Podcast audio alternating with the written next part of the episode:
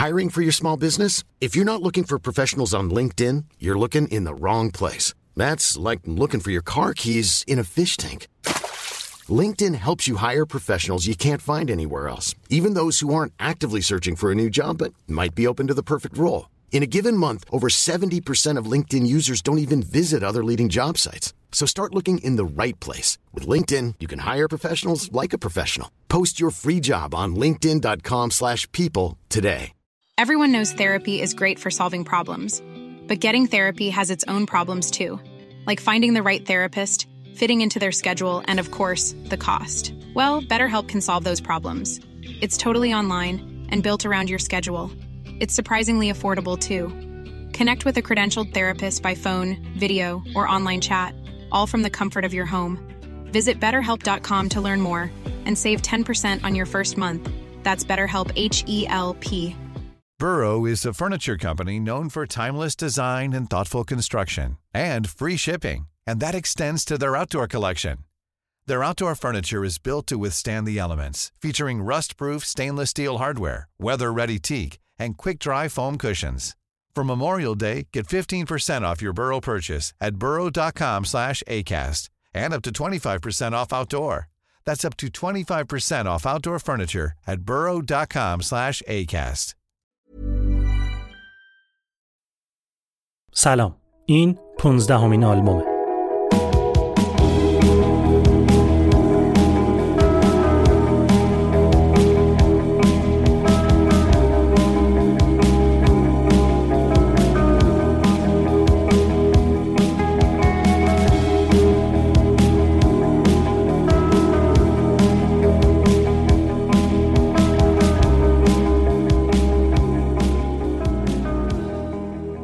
من بردیا برجسته نجات هستم و این قسمت آلبوم در اوایل تیر ماه 99 ضبط میشه. توی هر قسمت پادکست آلبوم ماجرای ساخت یه آلبوم موسیقی مهم و تاثیرگذار از یه آرتیست شاخص رو میشنویم. توی این قسمت قراره از یکی از جنجالی ترین و مشهورترین گروه های تاریخ موسیقی براتون بگم از گروه Guns N' Roses و انتشار اولین آلبومشون Appetite for Destruction اشتهای تخریب یعنی پرفروشترین آلبوم این گروه و پرفروشترین debut آلبوم تاریخ موسیقی آمریکا این رو هم لازمه که بگم شنیدن این قسمت برای بچه ها مناسب نیست.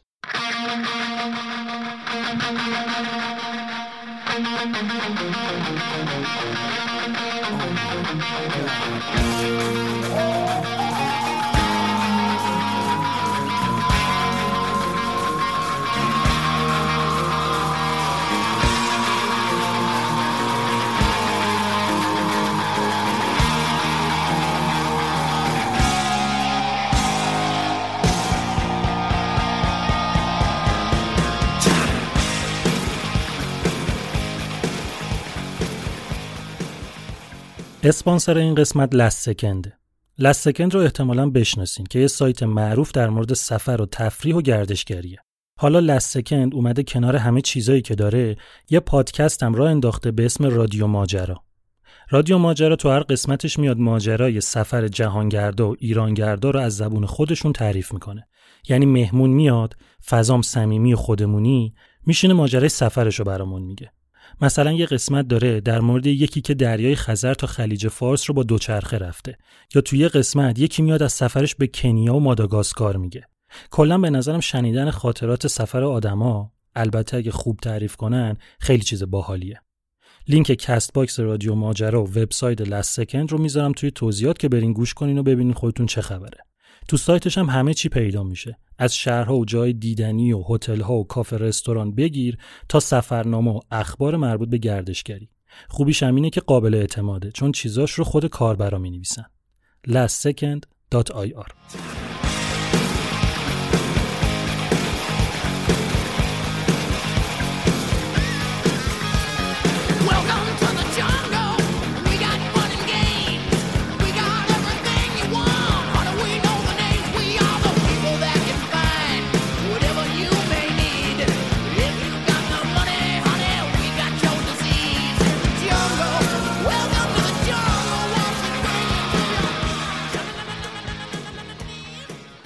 ترمینال اتوبوس گریهاوند شمال محله هالیوود لس آنجلس یه پسر 20 ساله عصبانی پر از انرژی، پر از خشم و در عین حال پر از آرزوهای بزرگ از اتوبوس پیاده شد. از لافیت اومده بود. یه شهر کوچیک و آروم توی غرب ایندیانا. لافیت شرق آمریکا، لس آنجلس غرب آمریکا. یه چیزی حدود 3400 کیلومتر با هم فاصله دارن. یعنی با اتوبوس باید دو روز و نیم تو راه باشی. اما این پسر تصمیمش رو گرفته بود. لس آنجلس شهر فرصت ها بود. شهری که می‌شد توش ستاره شد. اسم این پسر ویلیام بیلی بود. اما همه بیل صداش می‌کردن. بیل از دیدن خیابونا، استریپ کلابا، رستورانا و کافه ها هم ذوق زده شده بود، هم ترسیده بود. اصولا همین جوری بود. لبریز بود از حسای مختلف و متضاد. هم جاه طلب بود و یه چشمش به آینده، هم احساس می‌کرد به حال خودش رها شد و یه چشمش به گذشته. هم اعتماد به نفس داشت تا اوج آسمون، هم دلشوره داشت تا عمق زمین. اما مهمترین حسی که اون موقع توی اون لحظه داشت این بود که دیگه آزاده. فردا که از خواب بلند بشه نه مسئولیتی داره نه کسی هست که بهش بگه چی کار کنه و چی بپوشه و موهاشو چه شکلی کنه و کجا بره و چی گوش بده. بیل از اون خراب شده زده بود بیرون. سر آرزوش رو گرفته بود و رسیده بود اینجا. عشقش موسیقی بود.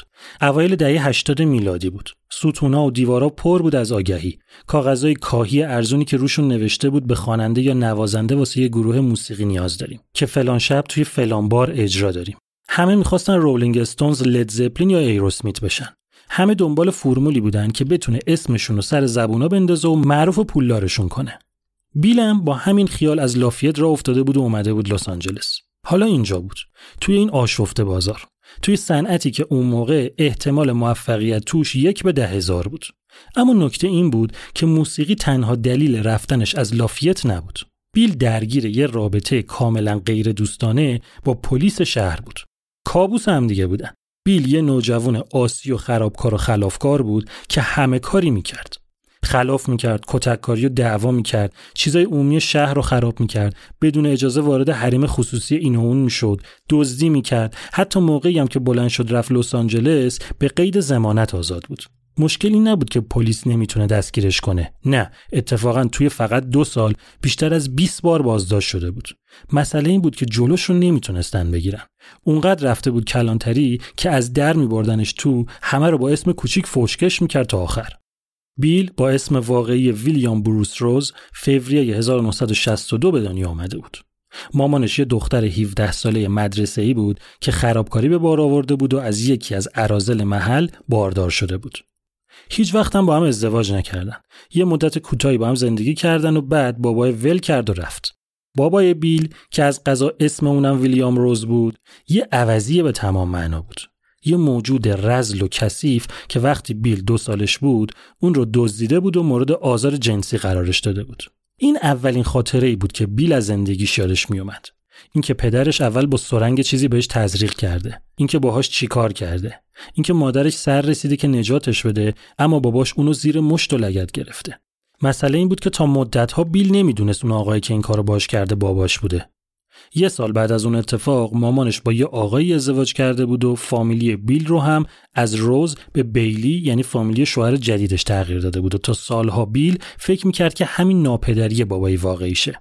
ناپدری که نه تنها مثل بابای واقعیش بی غید و بی خیال و بی اخلاق نبود بلکه از اون وره بوم افتاده بود. از اون آدمای مذهبی سفت و سختی که همه کاری رو گناه می‌دونستن. که هر چیزی که آدمو خوشحال کنه به نظرشون یه میونبره به قر جهنم. موسیقی غیر مذهبی شنیدن، تلویزیون غیر مذهبی دیدن، کتاب غیر مذهبی خوندن، سینما رفتن، با جنس مخالف حرف زدن، هر چی که به نظرتون برسه واسه بیل ممنوع بود. یه بار که خیلی بچه بود نشسته بود جلو تلویزیون که یه یه تبلیغی پخش شد که وسطش خیلی گذرا یه خانومی با بیکینی از تو تصویر رد شد همون لحظه ناپدریش رسید چنان با مشکوبی تو صورت بچه که تا چند هفته جای دستش رو صورت بیل مونده بود همه صبح یه شنبه می‌رفتن کلیسا خانواده اینا هفته سه چهار بار می‌رفتن که هیچ یک شنبه ها دو بار می‌رفتن. یه بار صبح یه بارم شب. بیل فقط هفته نیم ساعت حق رادیو گوش کنه. اونم اسرای یک شنبه. بین دو بار کلیسا رفتنشون که مامانش و ناپدریش می‌رفتن تو اتاق واسه برنامه ویژه زناشویی که بیل تو نمی‌فهمید منظورشون چیه.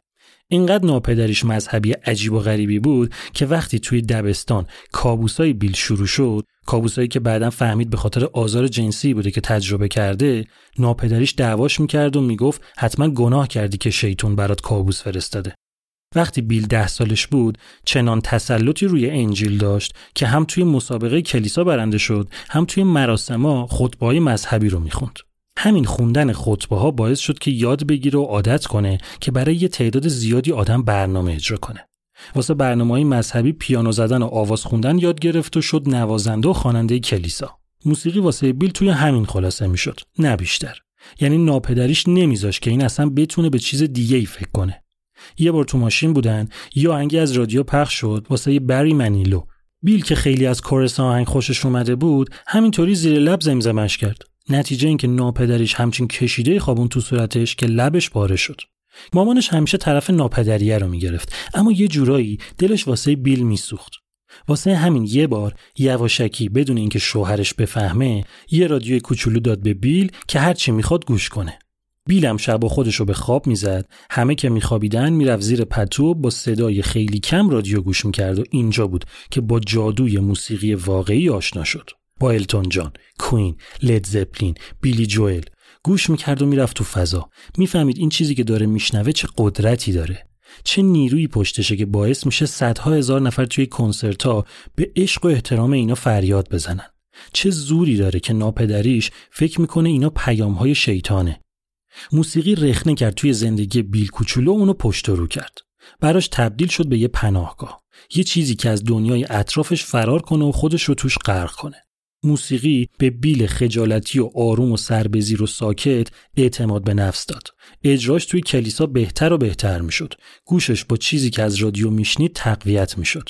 تا اینکه یه بار وقتی که داشت یکی از آهنگای لید زپلین رو با پیانو می‌زد ناپدریش متوجه شد و یه فصل حسابی کتک زد و پیانو زدن رو براش ممنوع کرد اینجا بود که انگار کبریت انداخته باشن وسط انبار باروت بیل تبدیل شد به یه نوجوون عصبانی و خرابکار همین موقع بود که توی مدرسه با یه پسر همسن خودش به اسم جف ایسبل آشنا شد.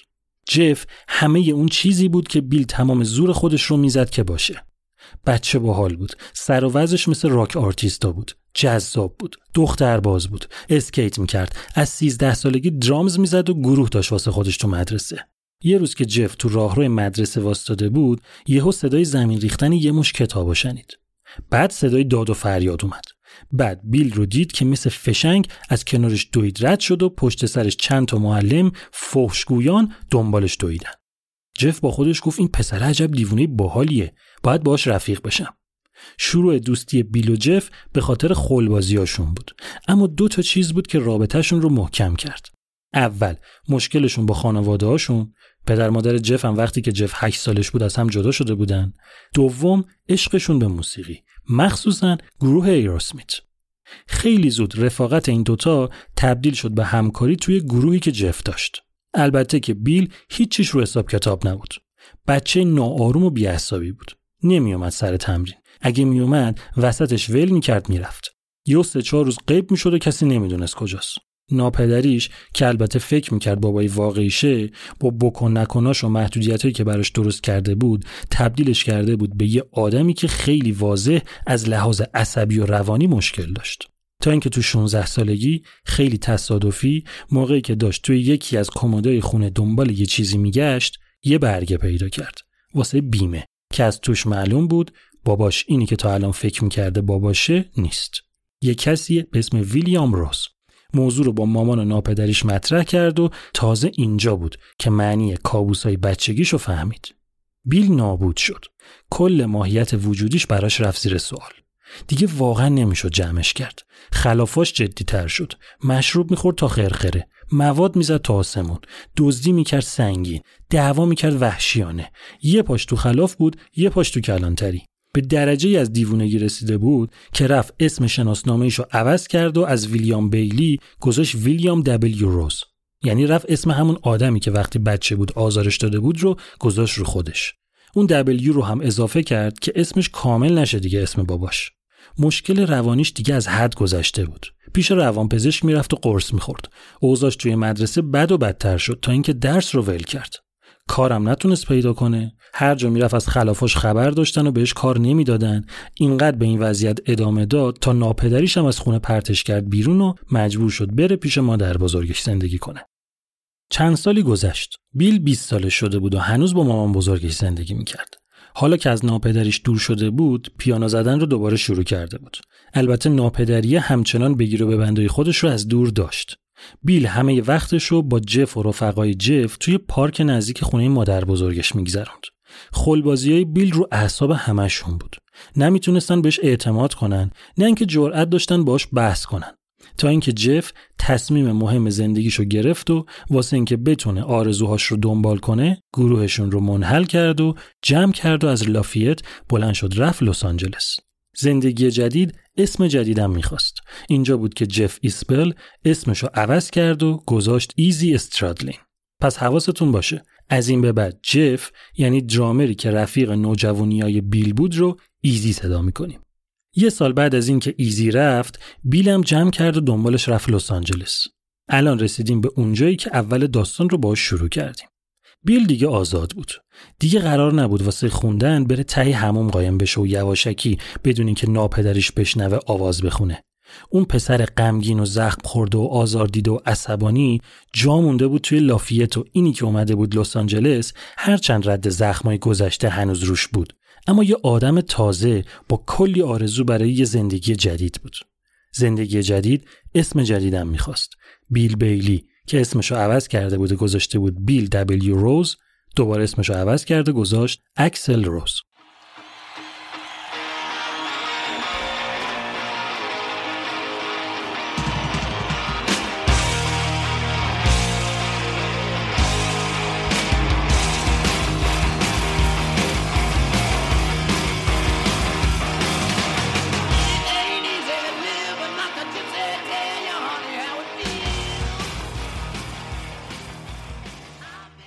اسپانسر این قسمت نایت کینگه.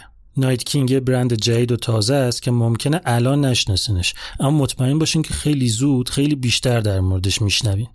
قرارم از کنار همه کاراش که حالا بعدا متوجه میشین چیان یه سری فعالیت باحال و هیجان انگیزم توی حوزه موسیقی داشته باشه. لینک وبسایت و صفحه اینستاگرام نایت کینگ رو می‌ذارم توی توضیحات این قسمت که خودتون برین ببینین جریان از چه قراره. بعدا هم بیشتر در مورد نایت کینگ بهتون میگم.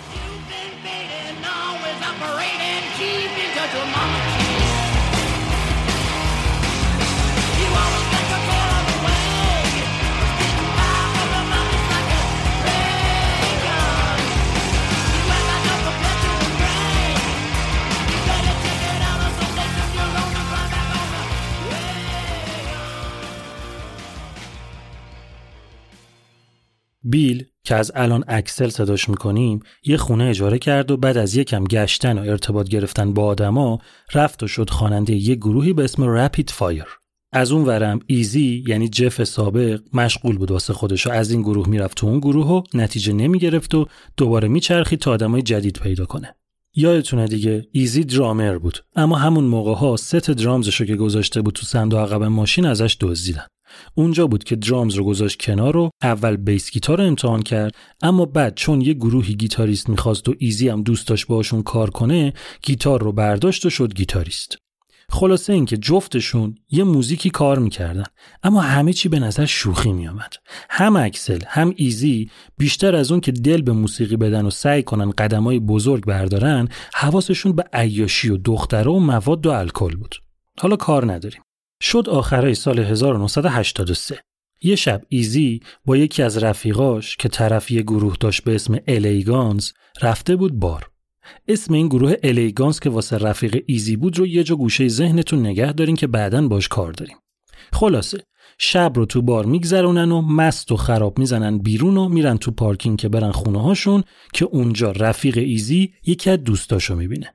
اسمای اضافی رو نمیگم که خیلی شلوغ نشه. به اندازه کافی اسم داریم تو این قسمت. ایزی و رفیقش وامیستن به حرف زدن با اون پسرو تو همون حال مستی یکی این میگه و یکی اون میگه و تو چی کاره ای و من چی کارم و من گیتار می‌زنم و ای چه جالب من درامر بودم الان خیلی وقته گیتار می‌زنم و فردا چی کاره ای و یه قرار بذاریم یه سازی بزنیم و منم یه رفیق دارم اسمش اکسل و خواننده و صداش خیلی خاصه و همینطوری الکی الکی با هم قرار می‌ذارن و تمرین می‌کنن و رفیق میشن و سه‌تایی. یعنی اون پسره که تو پارکینگ بود. اکسل روز و ایزی استرادلین یه گروه راه میندازن و اسمشو می‌ذارن Hollywood Rose. حالا بعد از مدت ها بعد از اینکه اکسل و ایزی از شهرشون اومده بودن لس آنجلس دوباره با همدیگه همگروهی شده بودن و سر همین کار واسهشون یکم جدی تر شده بود. شروع کردن با آهنگ ساختن و نوازنده مهمون آوردن و توی بارا و club ا اجرا گذاشتن. نمیشه گفت همه چی داشت خوب پیش می‌رفت چون اصولا حضور اکسل توی یه گروه باعث می‌شد که خیلی نشه روی خوب پیش رفتن چیزا حساب کرد. فقط چند ماه بعد از شروع کار بود که سر یکی از اجراها خیلی تصادفی موقع جفتک انداختنشون روی stage سر گیتار اون پسر پارکینگی خورد به اکسل. نه اینکه لت و پارش کنه ها همین خورد فقط بهش. اکسل هم که عصبی چنان قشقرق و دعوایی راه انداخت که دیگه نمی‌شد جمعش کرد. نتیجه هم این که اکسل پسر بنده خدا رو با تیپا از گروه یعنی از Hollywood Rose پرت کرد بیرون. خب همینجا داستان رو نگه دارین. حواستون باشه فقط کجاییم الان؟ رسیدیم به اینجا که گروه Hollywood Rose صرف نظر از نوازنده های مهمون با اخراج اون پسر پارکینگیه شد یه گروه دو نفره با فقط اکسل خواننده و ایزی گیتاریست. حالا بیاین حدود ده سال برگردیم تو زمان عقب. یعنی بریم به اواسط دهه هفتاد. می‌خوام الان سال هاتسون رو بهتون معرفی کنم. سال توی لندن و توی یه فضای بیش از حد هنری به دنیا اومده بود. باباش گرافیست بود و کارش طراحی جلد آلبوم آدمای گنده موسیقی دهه هفتاد بود. آدمایی مثل نیل یانگ و جانی میچل. مامانش طراح لباس بود. خیلی هم معروف بود. مشتریاش خفنتر از مشتریای باباه بودن. دیوید بوی، کارلی سایمون، رینگو استار، دایانا راس، استیوی واندر، جان لنون و خیلی دیگه. تا اینکه مامان و باباش از هم جدا شدن و سال با مامانش بلند شد اومد لس آنجلس. هر موقع مامانش می‌رفت توی مراسم های مختلف که آرتیستا همه جمع بودن سال رو هم با خودش می‌برد. اینم شیطون مثل فشفشه لابلای اینا میدوید و شلوغ بازی در می آورد و آبرو ریزی می‌کرد توی یکی از این برنامه ها همینطوری که سال داشت میدوید این ور اونور یه بازیگر معروف که اونجا بود برگشت گفت عجب انرژی داره این پسر. مثل یه چاقوه که جمعیت رو با این ور اونور رفتنش برش می‌زنه و تیکه تیکه می‌کنه. توی انگلیسی به این کار یعنی قطع کردن یه چیز با حرکت رفت و برگشتی چاقو میگن سلش و سال هاتسون از این صفتی که این آقا بهش داد اونقدر خوشش اومد که همین شد اسم مستعارش. پس ما هم از این به بعد سال هاتسون رو اسلش صدا می‌کنیم. اسلش هم بچه مشکل داری بود. بعد از طلاق مامان و بابا شده بود یه خرابکار و خلافکار واقعی. توی دوازده سالگی کاری نبود که نکرده باشه. می‌کشید و مینوشید و یه طور بیمارطوری هم دستش کج بود و از مغازه چیز میز بلند می‌کرد. و ازشون خوب بود مامانش پولدار بود. معروف هم بود. جدا از قضیه فشن و این چیزا یه مدتی دوست دختر دیوید بویی بود. اما اسلش مسئلهش پول نبود. دزدیاش یه دهنکجی به مامانش بود.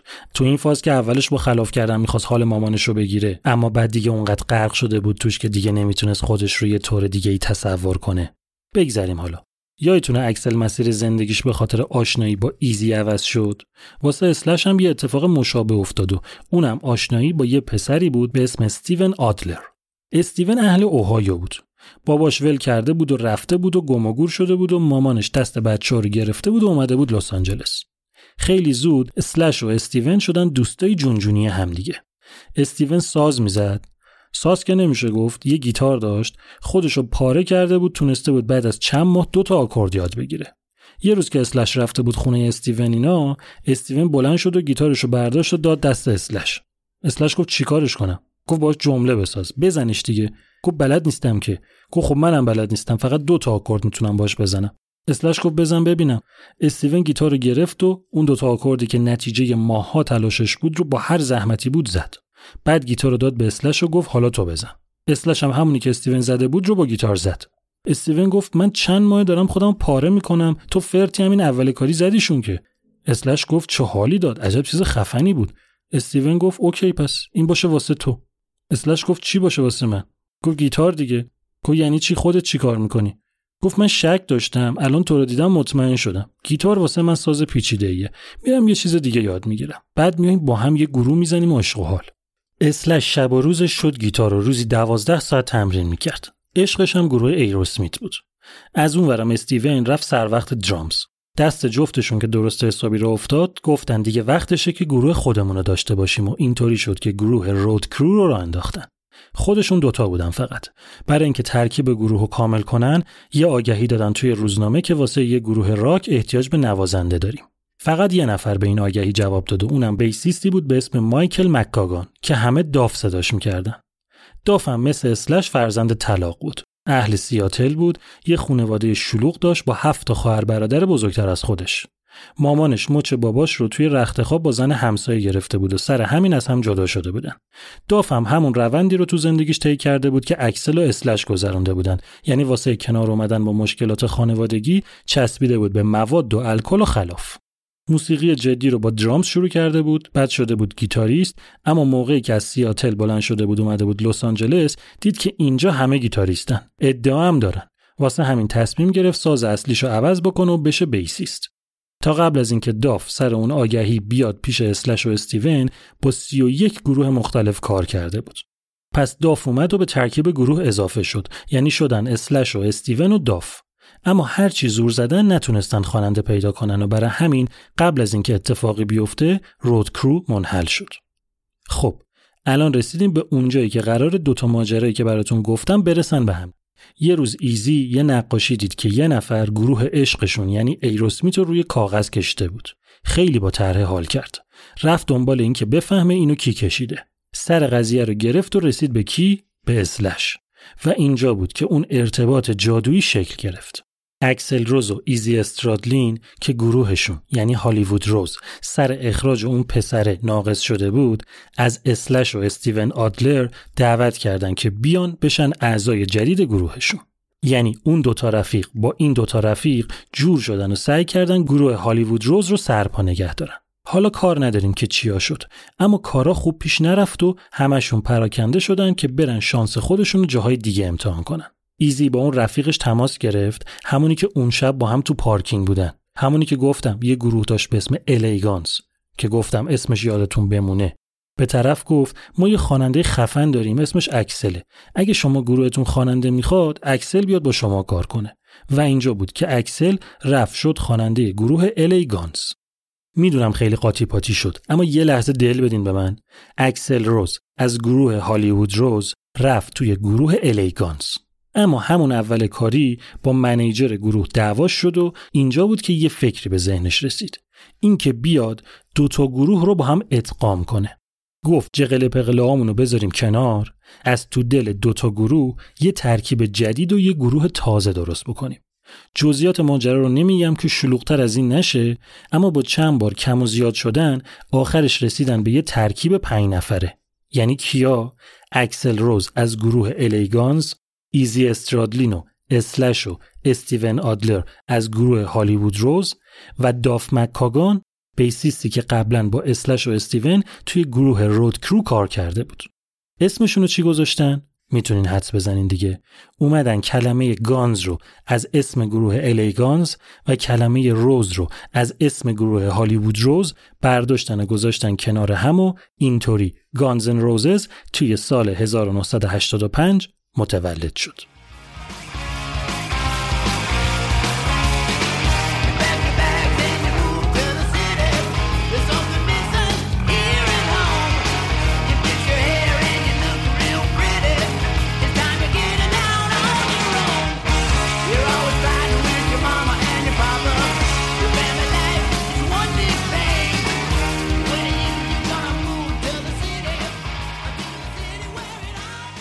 یه جورایی اینکه این پنج نفر کنار هم قرار گرفتن و این گروه رو را انداختن اونقدر تصادفی بود که به نظر غیر تصادفی می اومد. انگار که سرنوشتشون از اول اینطوری نوشته شده باشه. این پنج نفر وجوه مشترک زیادی با هم داشتن. همشون کودکی ناراحتی داشتن، همشون از همه چی عصبانی بودن، همشون کارهای خلاف زیادی کرده بودن، همشون به شدت دخترباز و غرق تو مواد و الکل بودن، هیچ کدومشون اصالتا اهل لس آنجلس نبودن، هیچ کدوم خانواده کامل و درستی نداشتن، همشون عاشق موسیقی راک مخصوصا گروه ایروسمیت بودن و همشون با رویای راک استار شدن سر از لس آنجلس درآورده بودن. پس سال 1985 گروه گانزن روزز از تو دل دو تا گروه هالیوود روز و الی گانز اومد بیرون. یه مرور با هم بکنیم. اکسل روز که قبلا اسمش بیل بود و ناپدریش مذهبی بود شد خواننده رفیق و همشهریش ایزی استرادلین که قبلا اسمش جف بود شد rhythm guitarist اسلش که اسمش سال بود و مامانش طراح لباس بود شد lead guitarist رفیقش استیون آدلر که گیتارشو داده بود به اسلش شد درامر داف مکاگانم که باباش به مامانش خیانت کرده بود شد bassist. خیلی واضح و مشخص و بدون اینکه کسی جرأت کنه مخالفتی از خودش نشون بده هم اکسل شد رهبر گروه. جدا از اینکه بد اخلاق و گردن کلفت و بی بود این رو هم می‌دونستن که اگه چیزی بهش بگن خیلی راحت قر می‌کنه و میره. بقیه اعضای گروه با اینکه اصلا با خود مختاری و قلدربازی اکسل حال نمی‌کردن اما سر یه چیز با هم هم نظر بودن. اینکه بدون اکسل هیچ شانسی برای مطرح کردن خودشون ندارن. مقر اصلیشون شد مهمترین جای موسیقی راک دنیا تو اون دوران یعنی بلوار سانست. جایی که پر بود از راک کلابا و بارها و فضاهایی که مخصوص موسیقی راک بود. گانزن روزز شروع کرد به اجرا گذاشتن توی کلابا و بارای بلوار سانست. اما قضیه به این راحتی ها نبود. گروه های تازه کار نه تنها پولی نمی گرفتن بلکه باید پول می‌دادن که بتونن اجرا کنن. بعد از یه مدت اگه کارشون می‌گرفت یه ساعت مسخره توی یه روز وسط هفته رو بهشون می‌دادن صد تا بلیت اول می‌شد واسه club هر چقدر بیشتر میفروختن می‌رسید به خود گروه. خلاصه Guns N' Roses اینطوری اجراشو شروع کرد. یه خونه هم که خرابه بود بیشتر توی همین بلوار اجاره کردن که علنا هیچی نداشت. توالت هم نداشت. باید می‌رفتن دستشویی یه مرکز خرید که پنجاه متر باهاشون فاصله داشت. بی پول بودن. واسه غذا بیسکویت میخوردن. یه gay club بود نزدیکشون. هفته یه نوبت بوفه آزاد داشت. یه دلار. جشنشون اون موقع بود. الان نگاه ها خیلی بازتره. اما چل سال پیش مردایی که گی نبودن از ده متری gay club ام رد نمی‌شدن. چه برسه که برن بشینن توش غذا بخورن. توی اون خونه تمرین می‌کردن. داف و استیون و ایزی شبا می‌رفتن خونه دوست دختراشون میخوابیدن.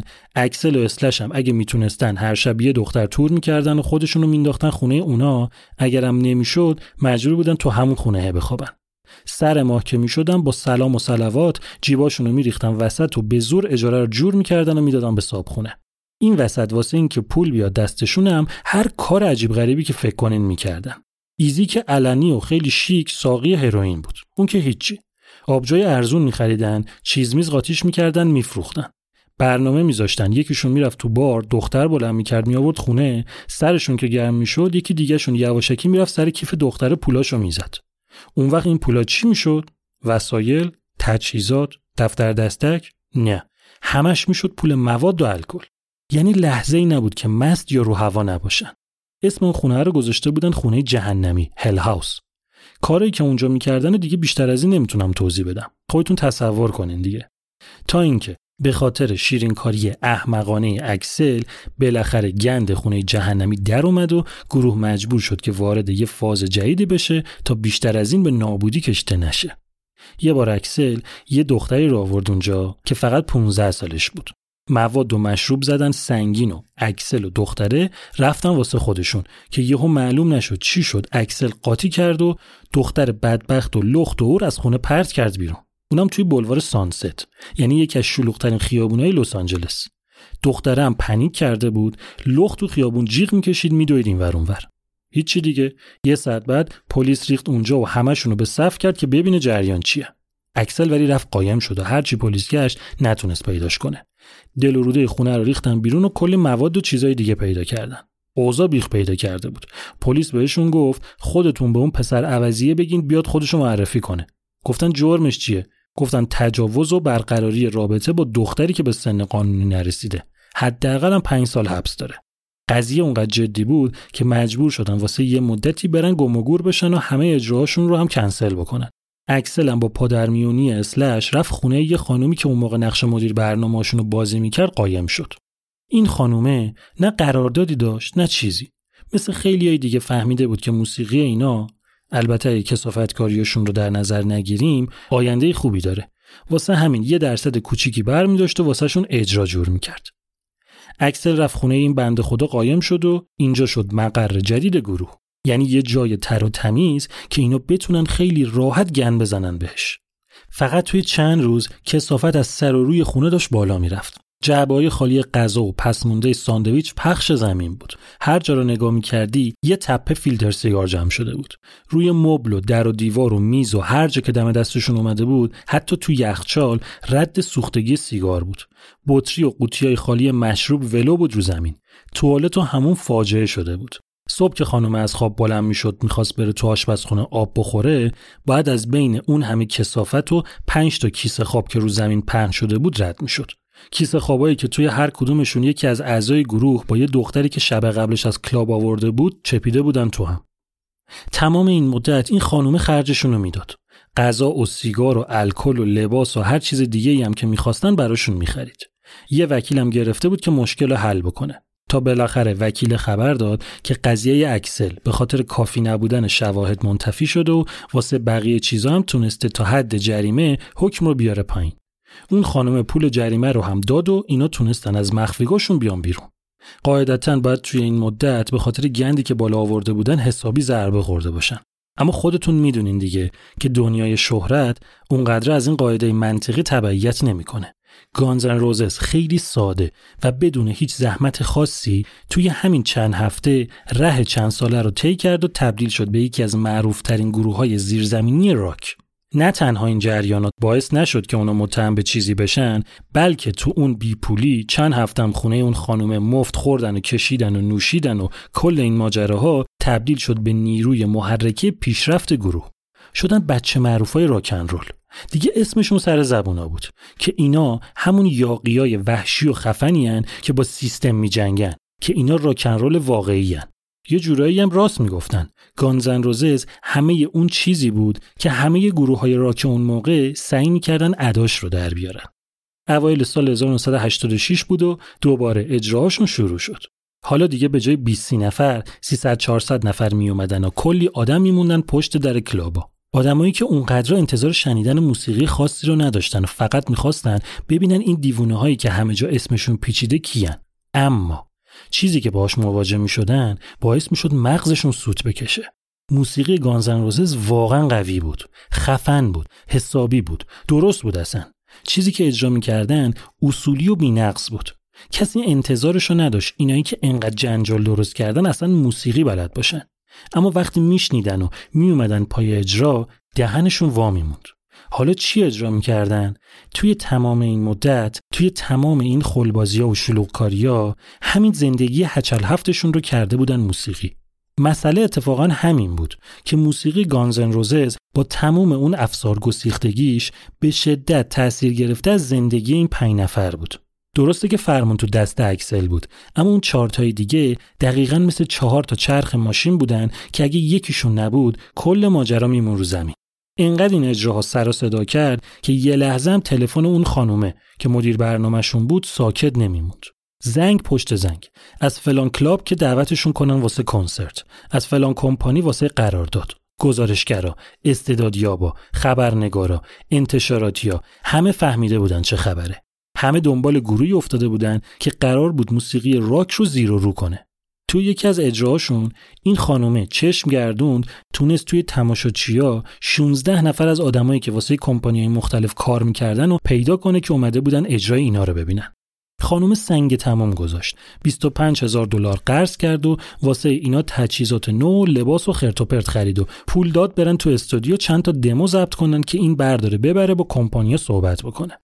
خانومه تونست از تو دل همه جاهایی که واسه مذاکره رفته بود دو تا کمپانی جور کنه که جدی تر بقیه بودن. اولی کمپانی کریسالیس بود. مدیری که با اینا حرف زد یه خانومی بود.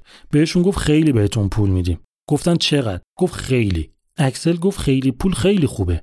اما یه شرطی داره. خانومه گفت چی گفت اگه جمعه ساعت 6 بعد از ظهر لخت بالا تا پایین بلوار سانست رو بدویی باد قرارداد امضا می‌کنیم خانم هاج و واج مونده بود. اینا بلند شدن اومدن بیرون. کمپانی دوم اسمش گفن بود. مسئول استعدادیابیشون آدم تیزی بود. رفته بود سر یکی از کنسرتاشون رقیباش رو هم میشناخت وسط آهنگ دوم راشو کشته بود و اومده بود بیرون و موقع بیرون رفتن به بقیه گفته بود اینا چرت و پرتن به درد نمی‌خورن. اما فیلمش بود. فرداش زنگ زده بود به اکسل و یه قرار گذاشته بودن توی کمپانی گفن. حالا همه نشستن اکسل پهن شده روی مو پاهاش گذاشته رو میز قندم داره تو دلش آب میشه از حرفایی که پسره می‌زنه. طرف درست دست گذاشته بود روی جایی که باید میذاشت. دو تا برگ برنده رو کرد. اول اینکه یادتونه دیگه عشق و اول و آخر همشون گروه ایروسمیت بود. طرف گفت که نه تنها خودش عاشق ایروسمیته بلکه ایروسمیت با همین کمپانی گفن قرارداد داره. برگ برنده دومش این بود که گفت واسه آلبوم اولتون بیل پرایس رو می‌ذارین تهیه کننده. بیل پرایس تهیه کننده گروه سکس پیستولز بود آدم خفنی بود.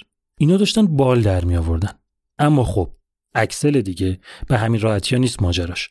برگشت گفت okay قبوله. اگه تا جمعه ساعت 6 بعد از ظهر یه چک 75000 دلاری به ما دادین قرارداد میبندیم. اگه نه که میریم سراغ یکی دیگه. پسر سریع دوید پیش رئیسش. گفت آقا یه چی جور کردم عالی. سر جدت چک رو بکش تا نپریدن. طرف گفت عمرن از این پولا رو هوا به کسی نمیدیم. 5000 تا بهشون بده از سرشون هم زیاده. پسره دید اینطوری نمیشه. رفت بالاتر. رفت صاف پیش خود آقای گفن یعنی صاحب کمپانی. گفت من مطمئنم اینا بزرگترین گروه راک دنیا میشن. نذارین بپرن. اینقدر گفت تا طرف قبول کرد و یه چک 75000 دلاری داد دست پسره. پسر رفت سراغ اکسل و چک و داد بهش و گفت بیا اینم چک. پاشین بیاین قرارداد امضا کنین فکر می‌کنین اکسل چی گفت؟ گفت نه بابا اینجوریا نیست که. باید تو جمعه ساعت 6 بعد از ظهر ثبت کنی. پسره گفت چرا؟ گفت فلان خانومه هست واسه کمپانی کریستالیس پسره گفت آره میشناسمش. گفت قرار جمعه 6 بعد از ظهر لخت تو بلوار سانست بدوه. اگه دوید که ما میریم با اونا قرارداد میبندیم. اگه نمیایم سراغ شما. طرف بنده خدا به پا گذاشت تو بلوار که اگه دیدن یه جا جمعیت شده یه خانمی داره لخت این ور ور میره سری بهش خبر بدن که یه خاک دیگه ای به سرش بکنه. اما خب این اتفاق نیفتاد و اینطوری. گانزن روزز با کمپانی گفن قرارداد بست.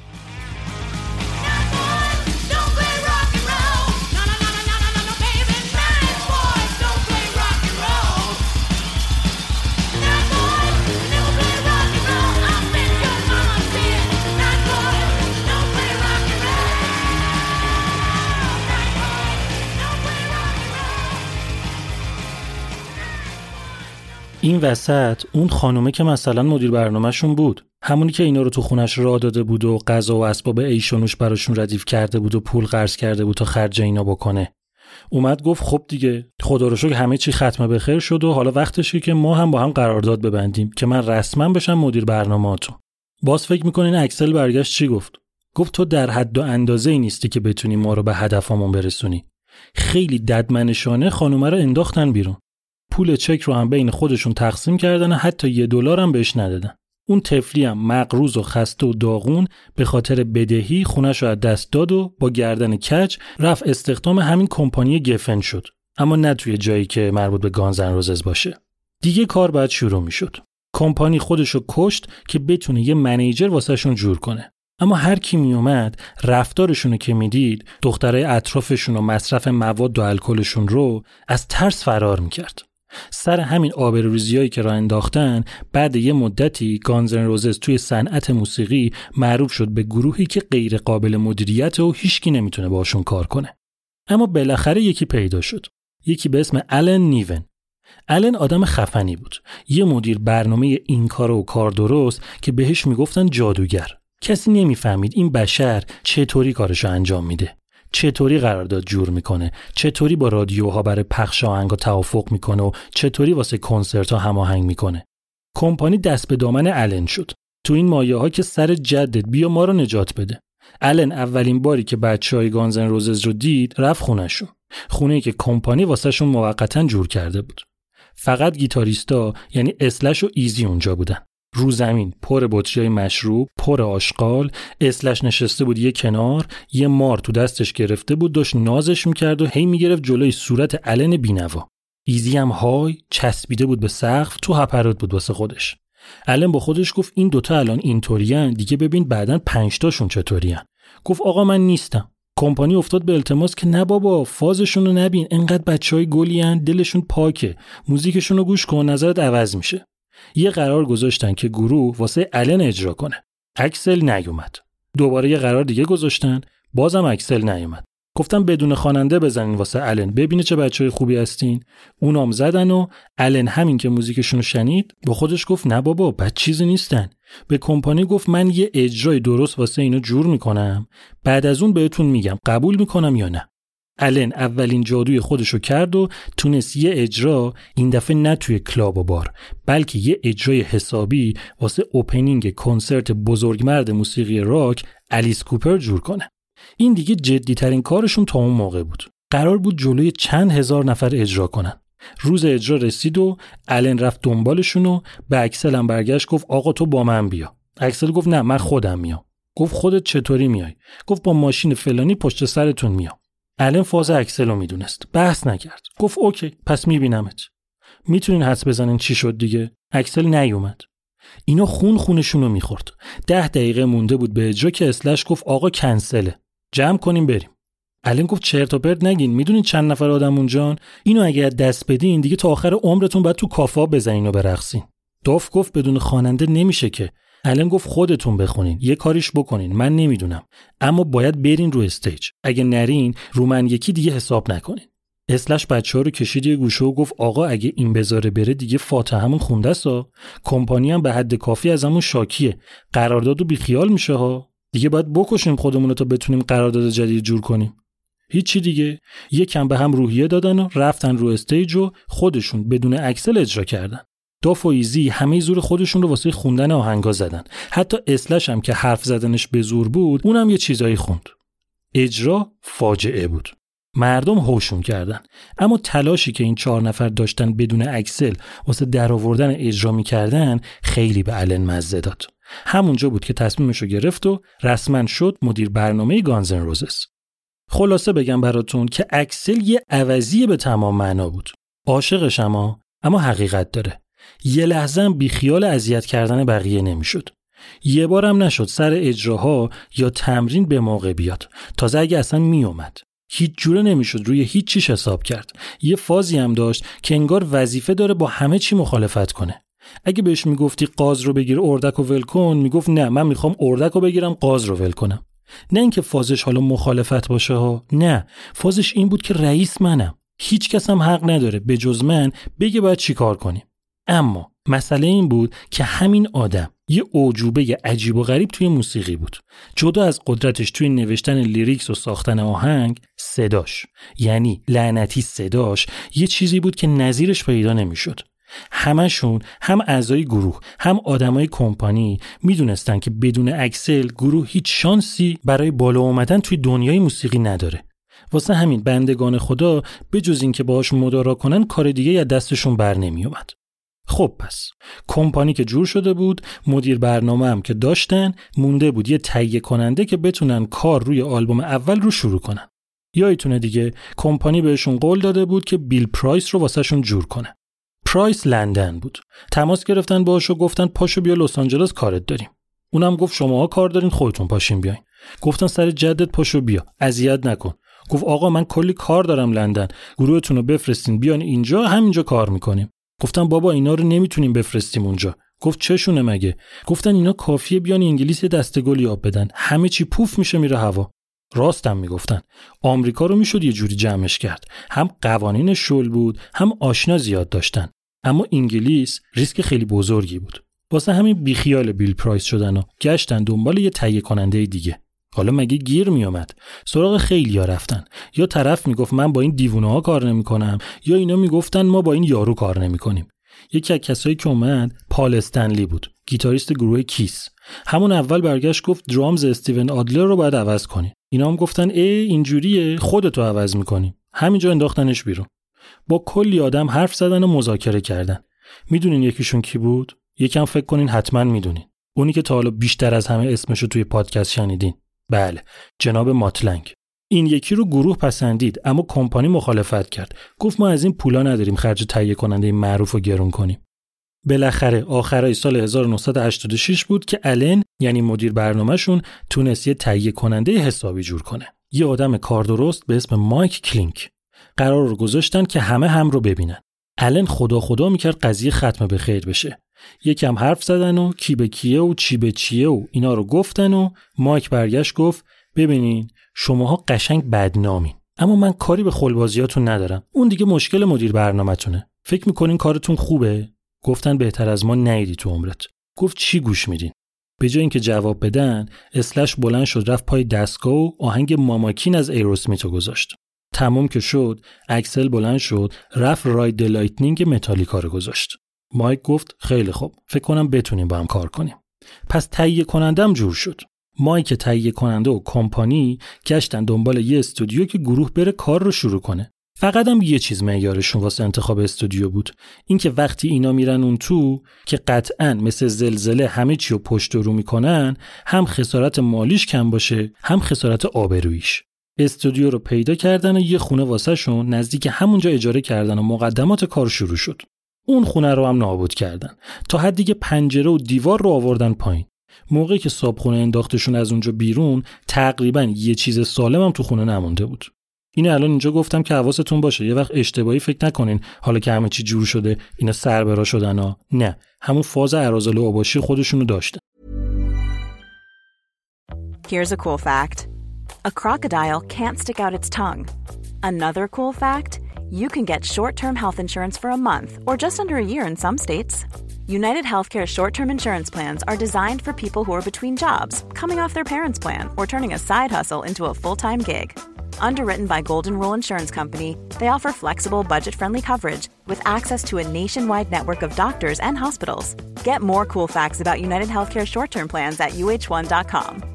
Burrow is a furniture company known for timeless design and thoughtful construction and free shipping, and that extends to their outdoor collection. Their outdoor furniture is built to withstand the elements, featuring rust proof stainless steel hardware, weather ready teak, and quick dry foam cushions. For Memorial Day, get 15% off your Burrow purchase at burrow.com slash ACAST and up to 25% off outdoor.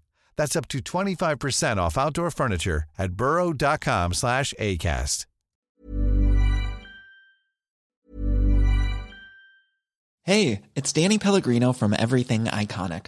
Ready to upgrade your style game without blowing your budget? Check out Quince. They've got all the good stuff shirts and polos, activewear, and fine leather goods, all at 50 to 80% less than other high end brands. And the best part?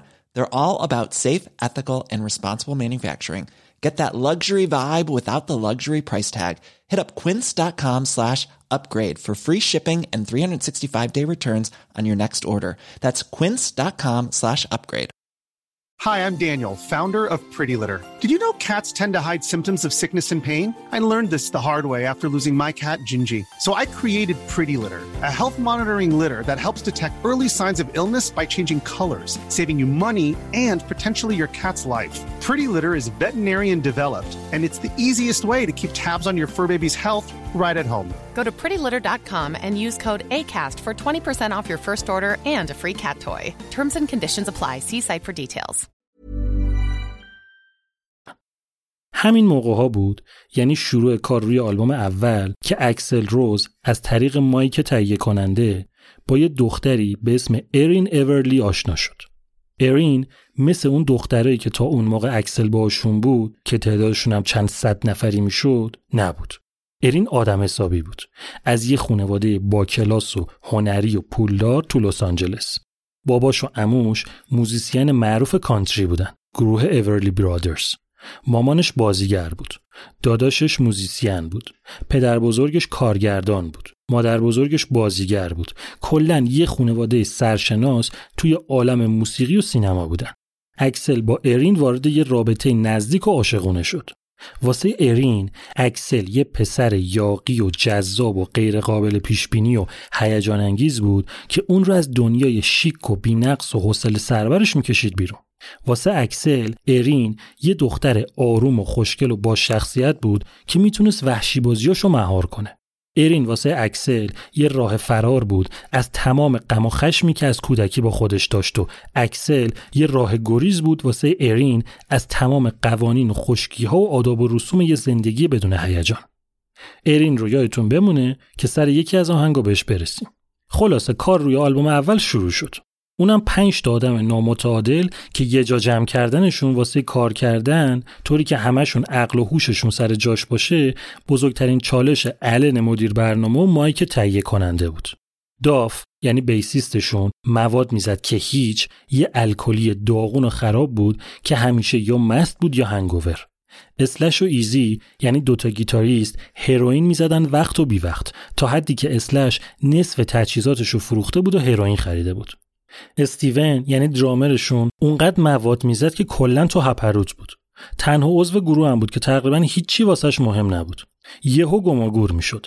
می‌رفتن رو پشت بون پیداش می‌کردن که گرفته خوابیده. می‌رفت کنج رو به دیوار پشت به سالن میشست رو زمین و پیشونیش تکیه می‌داد به دیوار و چهار پنج ساعت تو همون حال میموند. اکسل هم که قربونش بشم بدتر از همشون یکی در میو میومد سر کار. یه موقعیت دیوار راست می‌رفت بالا یه موقعی سه روز کامل می‌گرفت میخوابید. فاز مخالفتش هم که سر جاش بود. یه طوری شده بود که همه یه طرف بودن اکسل یه طرف. اوضاع عجیب و غریبی بود. کار اصلا جلو نمی‌رفت. مایک تهیه کننده دید اینطوری نمیشه. رفت به کمپانی گفت آقا من نمی‌تونم. فکر می‌کردم می‌تونم اما واقعا نمی‌تونم. کمپانی گفت بابا اذیت نکن می‌تونی. بهشون فرصت بده. مایک گفت بابا اینا دیوونن جلسه باهاشون می‌ذارم. به جای اینکه گوش بدن چی دارم میگم توف می‌کنن رو موهای هم می‌زنن زیر خنده. اینا کف خیابون اومدن. هیچی حالیشون نیست. نه تنها من دیگه نمی‌تونم شما هم نباید بتونین. ولشون کنین برن بابا. کمپانی گفت تا همین الان 500 هزار دلار خرجشون کردیم. الکیه مگه؟ مرگ ما یه کاریش بکن. پس مایک یه جلسه استراری گذاشت. گفت من فهمیدم ایراد کار کجاست. گفتن مگه اصلا ایراد داره چیزی؟ مایک یه طور خشبینی نگاهشون کرد که گفتن اوکی ایراد کار کجاست؟ گفت همه چی تقصیر مواده مغزتون نابود شده. یه بار نشد من شما رو تو حال عادی ببینم. گفتن خب منظور. گفت از همین لحظه مصرف هر نوع مواد توی استودیو و موقع تمرین و ضبط ممنوع. گفتن شوخی می‌کنی دیگه؟ گفت این آخرین شانستونه. من رفتم استفا بدم کمپانی نذاشت. اگه به حرفم گوش نکنین نه تنها قرارداد من با اونا بلکه قرارداد شما با اونا فسخ میشه. دیدن انگار قضیه جدیه. چشم و گفتن و تا اونجایی که در توانشون بود خودشون جمع کردن و بالاخره تونستن یه ایپی یعنی یه مینی آلبوم با چهار تا ترک آماده کنن و دو هفته مونده به عید سال 1987 به اسم Live علامت سوال علامت تعجب ستاره at sign Like a Suicide که چون نمی‌شد اینطوری خوندش بهش Live Like a Suicide می‌گفتن به صورت محدود و توی فقط ده هزار نسخه منتشر شد.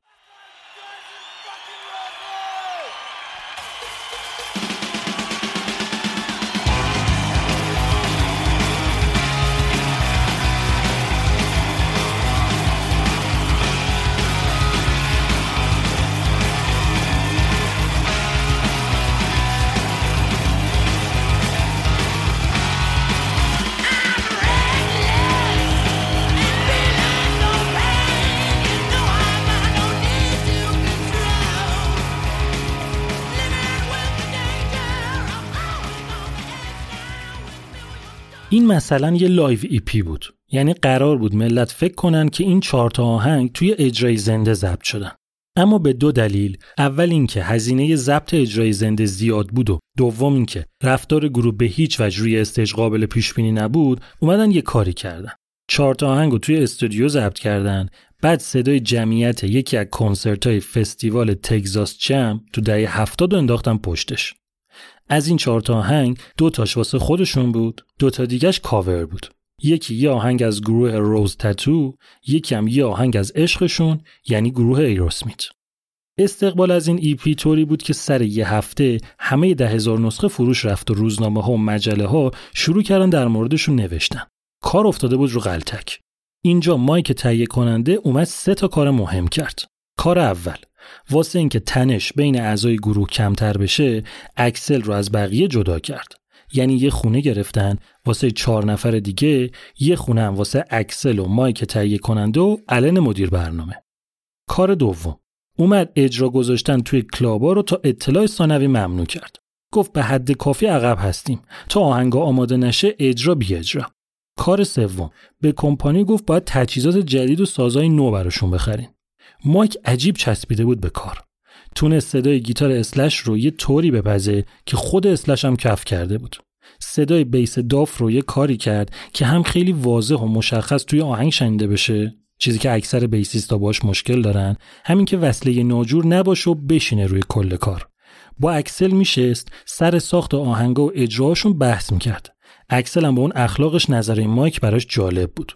سیستم کار چطوری بود؟ همه آهنگا اولش یه ترک سولو بودن که یکی از اعضای گروه ساخته بود. یعنی یه بیس اولیه رو یکیشون میذاش وسط. بعد دست جمعی میافتادن به جونش رو کاملش می‌کردن. کار داشت عالی پیش می‌رفت. نتیجه چی شد؟ نهایی شدن سی تا آهنگ تر و تمیز و دست اول. شاید باورتون نشه. واقعا شاید باورتون نشه. اما تقریبا هر چی آهنگ معروف از گانزن روزز شنیدین جزو همین سیتاست. یعنی این گروه اون موقع توی چند ماه تونست یه کاری بکنه و یه چیزایی رو نهایی کنه که تا یه عمر تا همین الان شدن هیزم تنور شهرت و محبوبیت و موفقیتشون. خب پس سی تا آهنگ آماده شد. حالا وقت چی بود؟ اینکه از بین سی تا آهنگ یه تعداد رو واسه اولین آلبوم انتخاب بکنن. همون اول تصمیم گرفتن که کل آلبوم اول فقط یه دونه بلد داشته باشه. ballad رو توی اپیزود قبلی گفتم چیه؟ یا آهنگ پاپ یا راک نسبتا ملایم عاشقونه رو میگن ballad. از بین ballad ایی که ساخته بودن اکسل اومد. دو تا آهنگ خیلی خیلی مهمی که داشتن رو یعنی November Rain و Don't Cry رو گذاشت کنار. گفت اینا رو می‌ذاریم واسه بعد. پس اول ballad آلبوم انتخاب کردن. بعد اومدن از بین آهنگای دیگه اونایی که مردم فاز بهتری باهاشون توی اجرا گرفته بودن و درجه راک بسزایی داشتن و کشیدن بیرون و اینطوری جمعا دوازده تا آهنگ واسه آلبوم اول انتخاب شد. حالا بعد می‌رفتن بس میشستن تو استودیو و نسخه نهایی آهنگا رو ضبط می‌کردن. توی دو هفته استراکچر آهنگا و بیسیک ماجرا رو ضبط کردن. مایک اومد همه برداشتا رو ریخ وسط و تیکه تیکشون کرد و قسمت های خوب رو کشید بیرون و دوخت کنار هم و بیسیک نهایی رو در آورد. از اینجا به مدت یک ماه روزی 18 ساعت مایک با اسلش و اکسل کار کرد تا بتونه تمیزترین چیز ممکن رو از این دوتا در بیاره. سختترین چیز آهنگا سولوهای گیتار اسلش و آواز اکسل بود. اکسل هر آهنگ رو با 6 تا صدای متفاوت اجرا کرد که بتونن از توشون بهترین رو انتخاب کنن. واسه همین قشنگ استایل متفاوت اکسل رو می‌تونین آهنگ با آهنگ حس کنین. اکسل یه کاری هم کرد. اومد آهنگا رو خط به خط خوند. یعنی اونقدر ایدئالگرا بود که یه خط رو چند بار می‌خوند و ضبط می‌کردن بهترینش رو بر میداشتن بعد خط بعدی رو می‌خوند و همینطور تا آخر میکس و mastering آلبومم توی دو تا استودیو توی نیویورک انجام شد و تمام. نوبت رسید به انتخاب طرح روی جلد آلبوم. اول گروه پیشنهاد داد که عکس انفجار فضاپیمای چلنجر رو بذارن روی جلد که سال 1986 منفجر شده بود و هفت نفر کشته شده بودن. کمپانی مخالفت کرد. بعد اومدن یه طرحی به اسم اشتهای تخریب که واسه یه آرتیستی به اسم رابرت ویلیامز بود رو برداشتن و گذاشتن روی جلد آلبوم. تر عجیبی بود. یه ربات رو نشون می‌داد که به یه دختری تجاوز کرد و دختر درب و داغون و نیمه برهنه افتاده رو زمین. یه موجود عجیبم تو حواس که اومده اون ربات متجاوز رو تنبیه کنه. این یکی رو توضیح کننده موسیقی قبول نکردن که پخشش کنه. واسه همین باز طرح عوض کردن.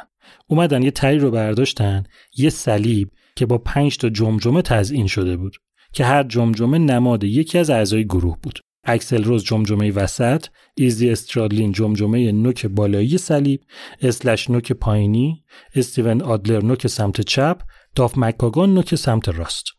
عکس هر دوتا کاور رو بعدا می‌ذارم توی اینستاگرام و وبسایت که بهتر متوجه بشین. یه کار باحالی هم کردن. آلبوم روی کاست و صفحه قرار بود منتشر بشه. می‌دونین دیگه اینا دو تا طرف دارن. طرف آ طرف ب. اما اینجا اومدن واسه این آلبوم گذاشتن طرف جی طرف آر طرف جی که یعنی گانز 6 تا آهنگ در مورد مواد و دردسرای زندگی توی کلان شهر داره. طرف آر یعنی روزز 6 تا آهنگ در مورد عشق و سکس و رابطه داره. خلاصه با مدیریت و رهبری مایک کلینک و هنر پنج نفر عضو گروه و هزینه کردن یه چیزی حدود 370 هزار دلار اولین آلبوم گانزن روزز به اسم Appetite for Destruction اشتهای تخریب 21 جولای 1987 منتشر شد.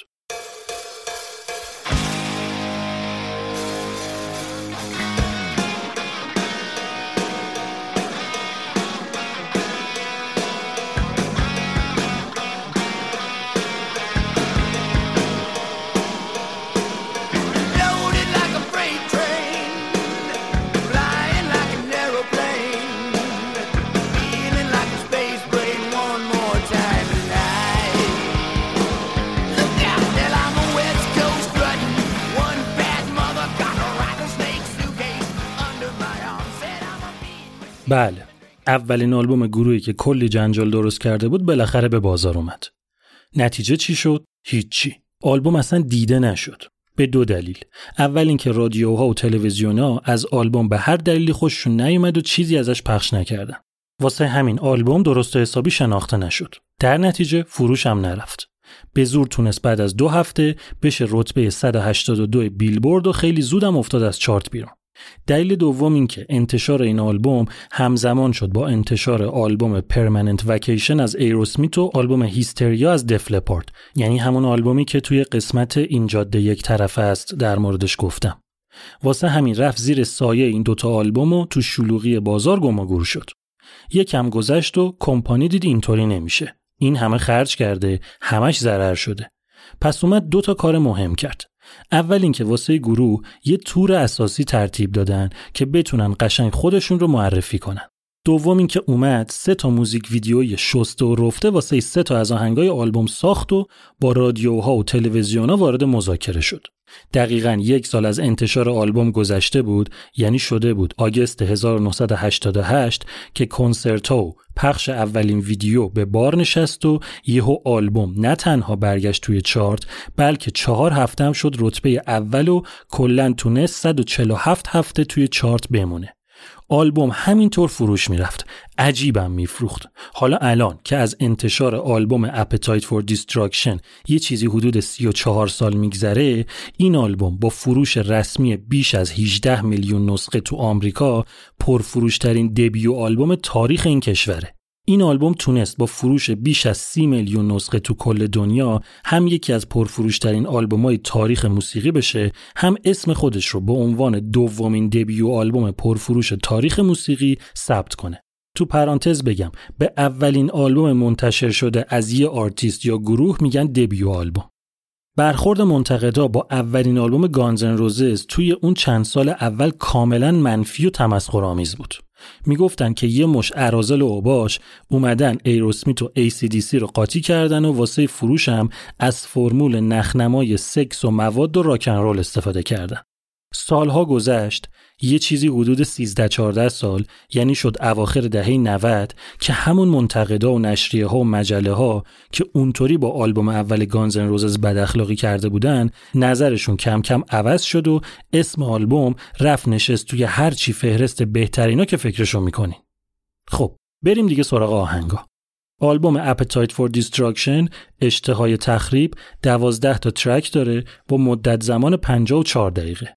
آلبوم با ترک Welcome to the Jungle به جنگل خوش اومدی شروع میشه.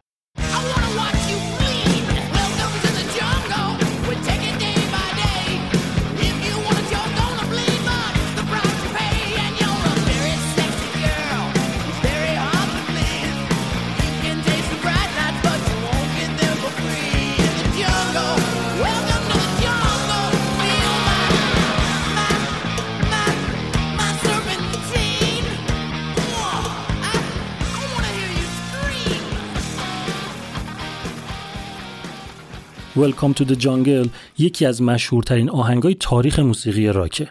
آهنگی که VH1 اون رو به عنوان بهترین آهنگ تاریخ موسیقی هارد راک می‌شناسه.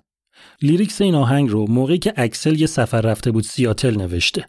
به نظرش سیاتل یه شهر بزرگ اما در عین حال کوچیک نسبت به لس آنجلس بود که یه حال هوای روستایی طوری داشت و اونقدر قانون درست حسابی هم توش نبود. به نظر اکسل سیاتل جایی بود که هر چیزی که اراده می‌کردی رو می‌تونستی خیلی راحت پیدا کنی و بخری. اما اصل ایده lyrics واسه سیاتل نیست. مربوط میشه به موقعی که اکسل رفته بود نیویورک.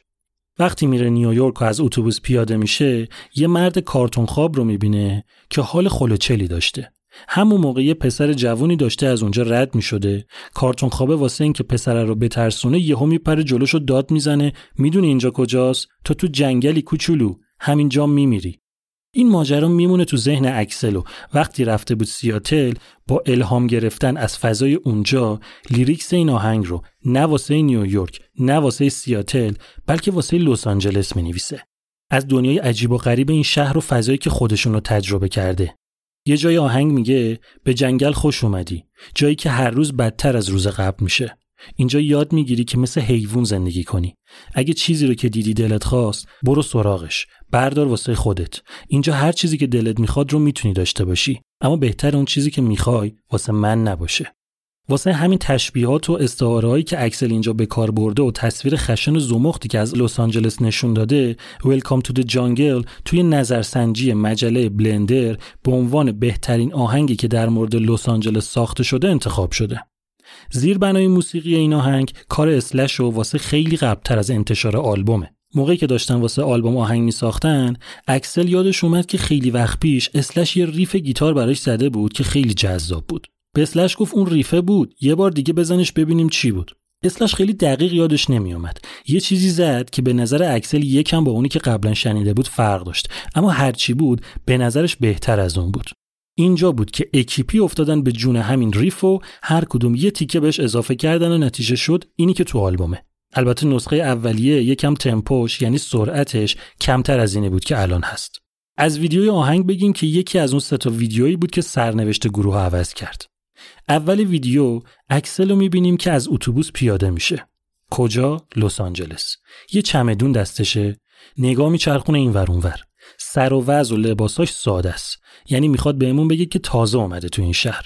همونجا ایزی استرادلین رو می‌بینه که نقش یه ساقی رو بازی می‌کنه که می‌خواد یه چیزی به اکسل بفروشه. اما اکسل ازش نمی‌خره. تا همینجا رو دقت کردین؟ هم اکسل واقعا یه تازه وارد تو لس آنجلس بود هم ایزی واقعا ساقی هروئین بود. خلاصه اکسل میره جلوتر و وامیسته جلوی ویترین یه مغازه که جلوش اسلش نشسته رو زمین و داره یه بطری رو سر می‌کشه. اکسل پشت ویترین چند تا تلویزیون روشن می‌بینه که دارن آهنگ Welcome to Jungle رو پخش می‌کنن. لابلای تصاویری که از گروه توی تلویزیون پخش میشه تیکه های زیاد خبری هم می‌بینیم. از تظاهرات و راهپیمایی و جنگ و خشونت. آهنگ که تموم میشه اکسل رو می‌بینیم که هنوز پشت ویترین مغازه واستاده اما دیگه اون آدم سابق نیست. ریخت و قیافه و لباس و آرایشش شده شبیه یه پانکی لس آنجلسی. ایده اصلی این ویدیو واسه الن یعنی مدیر برنامه گروهه که از ترکیب داستان سه تا فیلم معروف بهش رسیده. کابای نیمه شب پرتغال کوکی مردی که به زمین سقوط کرد.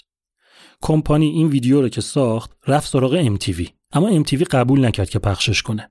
اونقدر چونه زدن که اونا قبول کردن ویدیو رو فقط یه بار. اونم ساعت پنج صبح روز یک شنبه یعنی مزخرفترین ساعتی که علنا هیچ کس پای تلویزیون نیست پخش کنن. اما همین پخش باعث شد که فرداش همینطور ملت زنگ بزنن به MTV و بگن که می‌خوان این ویدیو رو دوباره ببینن. با چند بار پخش شدن دوباره این ویدیو تبدیل شد به پردرخواست شده ترین ویدیوی اون موقع MTV اینجا بود که پخش این ویدیو که یه سال بعد از انتشار آلبوم بود باعث اون جهش شد و فروش آلبوم نجومی شد. یه تیکه دیگه رو گوش کنیم که بریم آهنگ بعدی.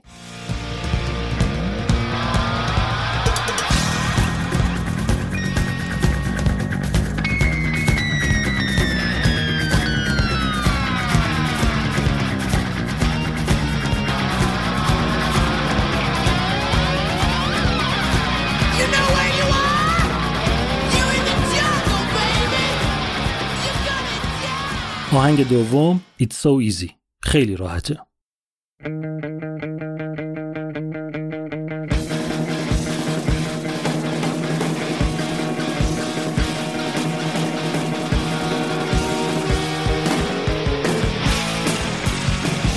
your sister in a Sunday dress.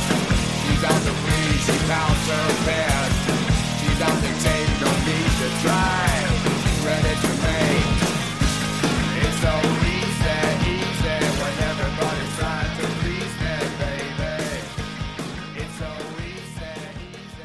خونه جهنمی رو یادتونه؟ همون جایی که اون اوایلی که گروه را افتاده بود توش تمرین می‌کردن. اونجا پاتوقشون بود. فقط هم خودشون نبودن. رفیقاشون هم لابلای اینا میپلکیدن. یکی از کسایی که اونجا میومد یه پسری بود به اسم وست آرکین. وست در اصل رفیق داف بود. گیتاریستم بود. کارش هم خوب بود. اون اوایل اکسل می‌خواست وست رو هم بیاره تو گروهشون که بشه گیتاریست سوم که خب جور نشد. آهنگ It's So Easy واسه همون موقع‌س و وست و داف با هم نوشته بودنش. اما نسخه اولیش یه آهنگ آکوستیک و آروم بود. قضیه این آهنگ مربوط میشه به شرایط اون موقعشون اینکه پول نداشتن اما بریز و بپاششون مخصوصا دختربازیشون به راه بود و قطع نمی‌شد. lyrics آهنگ قشنگ داره وضعیت وحشی اون موقع گروه رو توصیف می‌کنه. اسم آهنگ چیه؟ It's so easy. خیلی راحته. توی lyrics میگه آره خیلی راحته. وقتی همه خودشون رو دارن می‌کشن که به هم حال بدن. اما در اصل خیلی راحته به خلأ و پوچی که اون موقع گرفتارش بودن اشاره داره. اینکه واقعا هیچی راحتتر از پوچی و بی هدفی نیست. یه نکته جالبی که هست اینه که آهنگای گروه که برگرفته از زندگی بیبند و بار خودشون بود تو اکثر موارد چیزی نبود که وضعیتشون رو تایید کنه. یعنی چیزی که میساختن بیشتر از اون که توصیف شرایطشون باشه انتقاد از شرایطشون بود. حالا کار نداریم. موقعی که خواستن آهنگ رو واسه آلبوم آماده کنن اسلش پیشنهاد داد که به جای اینکه آکوستیک و آروم باشه تبدیلش کنن به یه آهنگ راک حسابی. همین اتفاقم افتاد. به خاطر اینکه وست آرکین هم توی ساخت این آهنگ نقش خیلی پررنگی داشت آهنگ credit شده به Guns N' Roses و وست آرکین. دو سال بعد از انتشار آلبوم یه ویدیو واسه این آهنگ ساختن که یه تیکه های از اجرای گروه توی nightclub Cathouse توی هالیوود بود. اما به چند دلیل این ویدیو هیچ وقت از MTV پخش نشد. اول مضمون آهنگ بود. دوم صحبت های اکسل توی اول این ویدیو. اکسل خطاب به جمعیت میگه خب حالا می‌خوایم یه آهنگ بزنیم و ازش واسه پخش توی رسانه خانگی فیلم بگیریم. منظورش هوم ویدیوه. مثل قدیمای خودمون که می‌رفتیم نوار VHS از کلوب اجاره می‌کردیم. اکسل میگه البته اینکه بخوایم ویدیو رو برای رسانه خانگی ضبط کنیم کار غلطیه. اما خب ما اینو واسه خودمون می‌سازیم. اگه یه ویدیوی خوشگل واسه MTV بسازیم می‌تونه فروش آلبوممون رو ببره بالا. اما به جاش ما می‌خوایم چیزی بسازیم که خودمون دوست داریم. Thank you very much. What we're gonna do is we're gonna do this song. We're making this for the home video. Actually, that's wrong. It'll be on the home video. But what we're making this for is ourselves. So, like, you know, if we made a nice video for MTV, we could put it out and sell more records and shit. But instead, we're gonna spend 150 grand just to make something we want to see. این حرفش خیلی عجیبه اما از اکسل بعید نیست چون MTV و پخش شدن اون سه تا ویدیو که البته این جزوشون نیست باعث شد اینا معروف بشن. گفتم دیگه این ویدیو پخش نشد. تا دو سال پیش یعنی 2018 یعنی 31 سال بعد از انتشار آلبوم. اونم البته نه تو MTV یه تیکه دیگه رو گوش کنین که بریم آهنگ بعدی.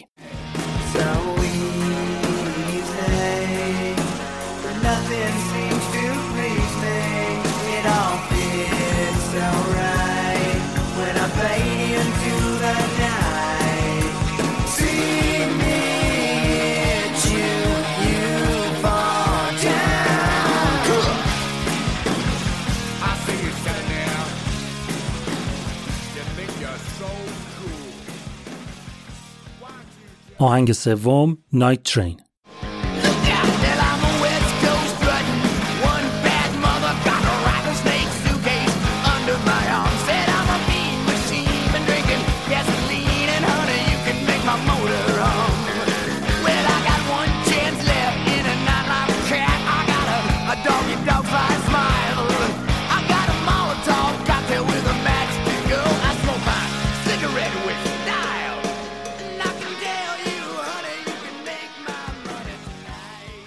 موقعی که اعضای گروه توی خونه جهنمی بودن که بی پول بودن و وضعشون خراب بود یه مشروبی میخوردن که شراب تقویت شده بود.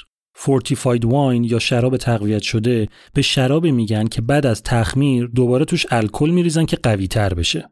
اون موقع یه برند در پیت خیلی ارزونی بود به اسم Night Train Express اینا چون تو وضعیت بیپولی بیشتر به کمیت کار داشتن تا کیفیت شرابای این برنده رو میخوردن. آهنگ نایت ترین هم واسه همین برند نایت ترین ساخته شده. منتها یه کاری کردن. نایت آخرش تی داره ترین اولش تی داره. اینا اومدن دوتا کلمه رو چسبوندن به هم و یکی از تی ها رو حذف کردن. واسه همین اسم آهنگ شد نایت ترین ساخت آهنگ اینطوری بوده که یه شب اسلش و ایزی توی خونه جهنمی ریف اصلی آهنگ رو می‌سازن. فرداش اسلش که شب قبلش زیاده روی کرده بوده چپه میشه و حالش بد میشه و نمی‌تونه کار کنه. واسه همین ایزی با داف میشینه سر آهنگ و تمامش می‌کنن اینجا موسیقی آماده میشه اما لیریکسی واسش نداشتن. تا اینکه خیلی بدترش یه شب اعضای گروه رفته بودن بیرون و تو خیابون داشتن راه می‌رفتن و همشون هم دستشون شراب نایت ترین بود. یکی داد می‌زنه او من رو نایت ترینم. همه با هم داد می‌زنن I'm on the night train. اکسل میگه bottoms up. دوباره همه داد می‌زنن I'm on the night train. اکسل میگه fill my cup. چند بار همینو تکرار می‌کنن و کلی باش حال می‌کنن و وقتی برمیگردن خونه توی یه روز lyrics رو کامل می‌کنن و با اون آهنگی که قبلا ساخته بودن جور می‌کنن. یه چیزم بگم. Night Train جز معدود آهنگای Guns N' Roses ه که ایزی استرادلین مشترک با اسلش سولوی گیتارشو زده. یه تیکه دیگه گوش کنین.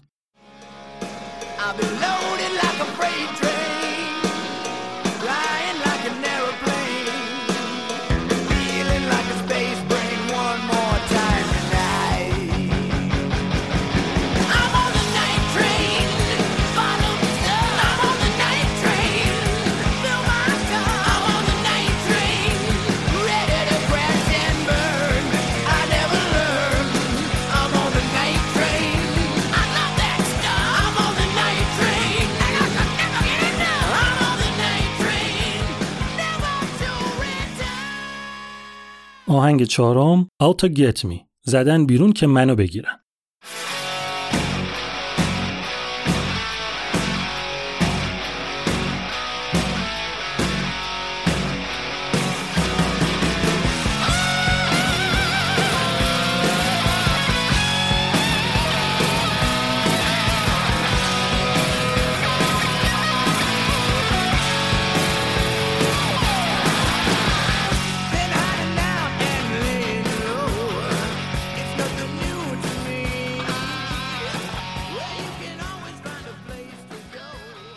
این آهنگ با وجود اینکه چیز خوبیه اما جز ناشناخته های دوران فعالیت Guns N' Roses ه. lyrics این آهنگ برمیگرده به اون ماجرای خونه جهنمی به همون دختر 15 ساله که به خاطرش پلیس افتاد دنبال اکسل و اکسل مجبور شد بره خونه اون خانم قایم بشه. توی این آهنگ اکسل داره خیلی شیک واسه پلیس شاخ و شونه می‌کشه. اما اگه بیشتر دقت کنیم می‌بینیم که خودش هم همین شاخ و شونه کشیدن رو نشونه داغون بودن خودش می‌دونه. یه جای لیریکس میگه بعضی وقتا راحته که فراموش کنی کجا داری میری. بعضی وقتا هم سختره که جایی رو ترک کنی. هر دفعه هم که فکر می‌کنی می‌دونی که داری چی کار می‌کنی همون موقع است که دردسر و مشکل واسه خودت درست می‌کنی. یه تیکه دیگه رو گوش کنین.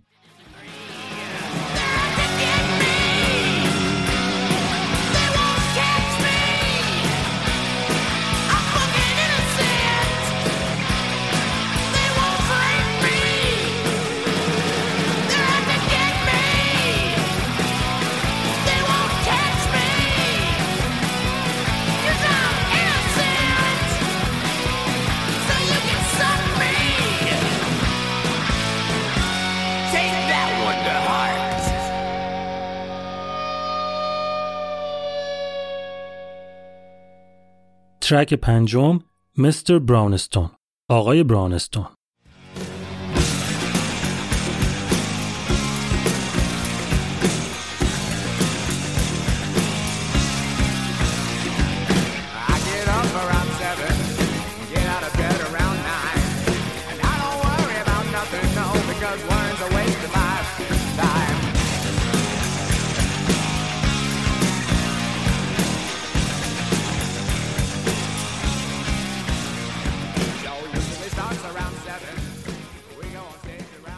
براونستون یکی از بیشمار اصطلاحهای خیابونی واسه هروئینه.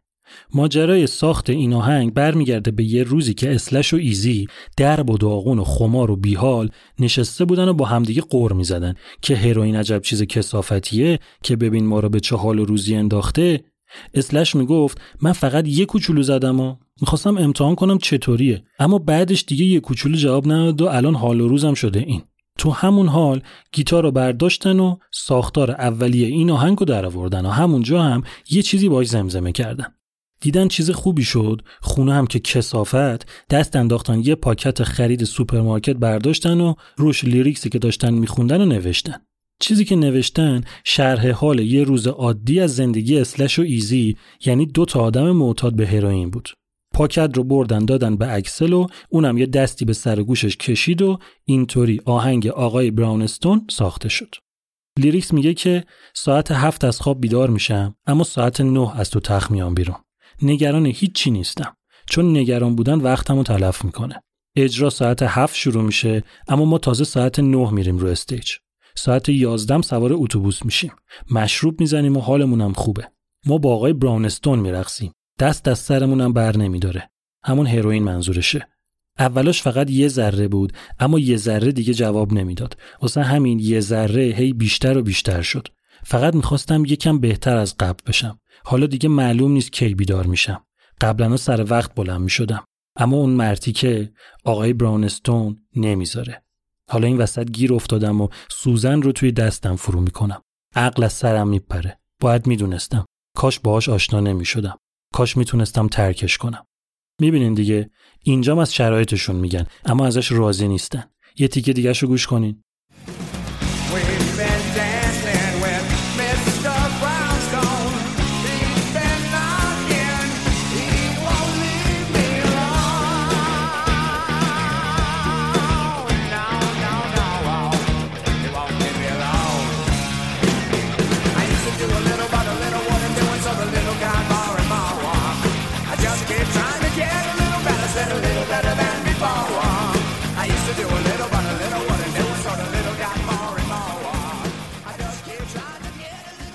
آهنگ ششم پردایس سیتی شهر بهشت.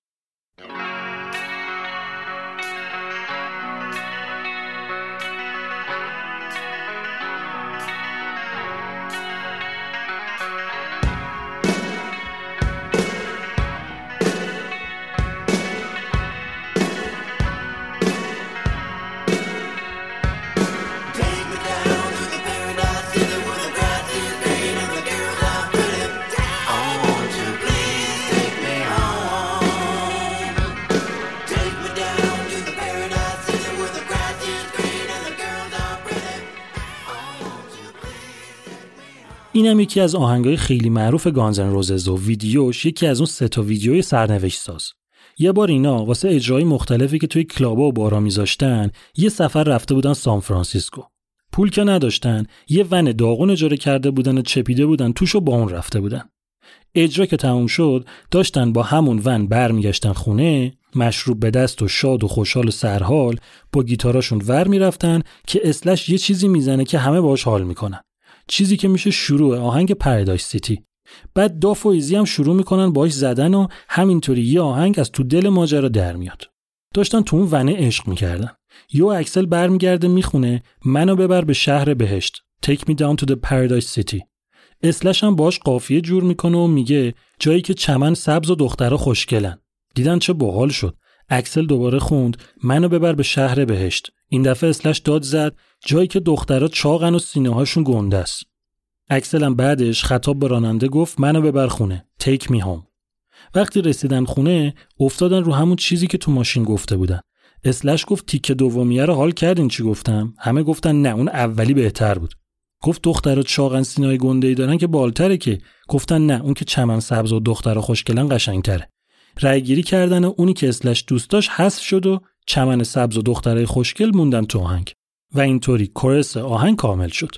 اما بقیه لیریکسی که واسه آهنگ نوشتن به کل یه حال و هوای دیگه ای داره. توی قسمت ورس دوباره تصویر رو داریم که ما رو یاد همون جنگل میندازه. یه شهر بیدر و پیکری که خلاف و کسافت از سر روش داره میریزه. اینجاست که کورس آهنگ معنی خاص خودش رو پیدا می‌کنه که منو بگیر و ببر به بهشت. من از این خراب شده دور کن. اسلش هم که دید lyrics اینطوری فازش عوض شده گفت پس آهنگم باید فازش عوض بشه. یه riff راک درست حسابی واسه قسمت verse نوشت و اینطوری Paradise City کامل شد. یه چیز جالب این که riff گیتاری که اسلش واسه این آهنگ نوشته رو از riff آهنگ Zero the Hero گروه بلک سبت الهام گرفته. riff بلک سبت رو گوش کنین.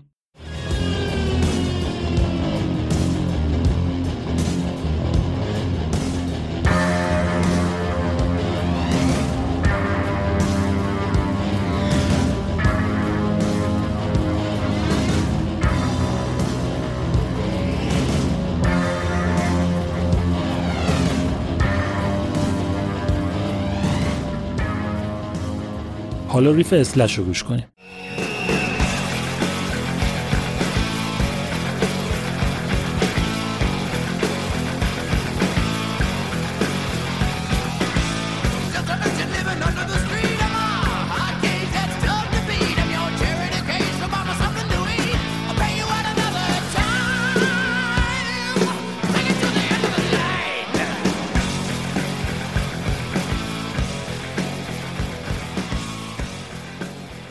خیلی شبیه. دزدی نیست اینا. خودشون گفتن که از اون الهام گرفتن. اما جالب اینه که گروه هنوی راکس که به گفته گانزن روزز یکی از گروه های تاثیرگذار روی کارشون بوده بعدا ادعا کرد که توی این آهنگ اون قسمت chorus آهنگ رو از riff آهنگ Lost in the City اینا دزدیدن. گوش کنین.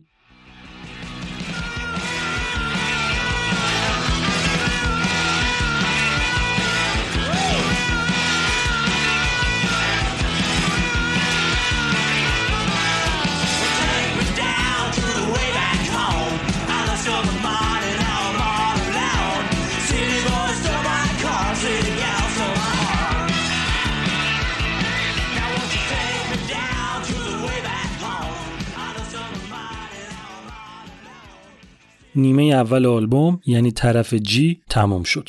بریم سراغ طرف آر و هفتمین آهنگ آلبوم. مای میشل. میشل من.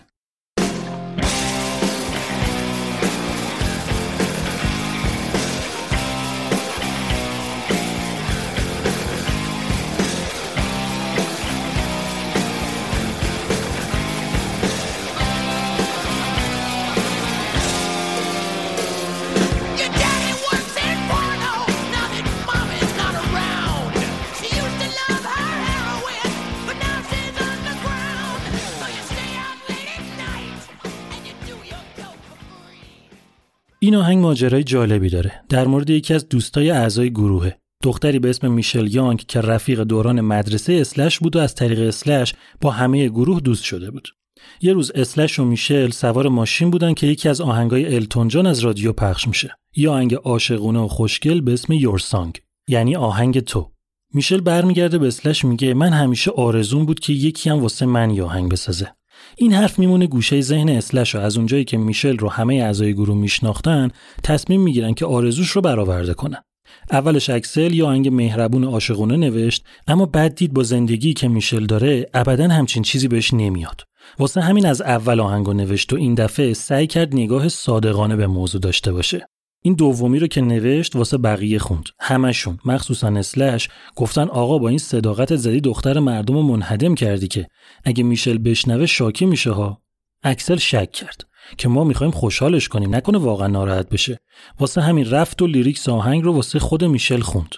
میشل اتفاقا خیلی از صداقت ماجرا خوشش اومد که اکسل دروغ نگفته. یه تصویر خیالی ازش نساخته. آهنگ واقعا واسه خودشه. میشل معتاد بود مامانش وقتی بچه بود مرده بود و باباش هم تو کار فیلم های پرن بود. به همه اینام توی آهنگ اشاره شده بود. واسه اینکه قضیه میشل رو قشنگ رسمی کنن توی دفترچه آلبوم یکی از کسایی که اسمش اومده و ازش تشکر شده همین خانم میشل یانگه. می‌دونین چی جالب تر از همه ایناست؟ اینکه این آهنگ شد یکی از محرکایی که میشل به خاطرش اعتیاد و بذاره کنار و بره یه شهر دیگه و یه زندگی جدیدی رو شروع بکنه. یه تیکه دیگه رو گوش کنین.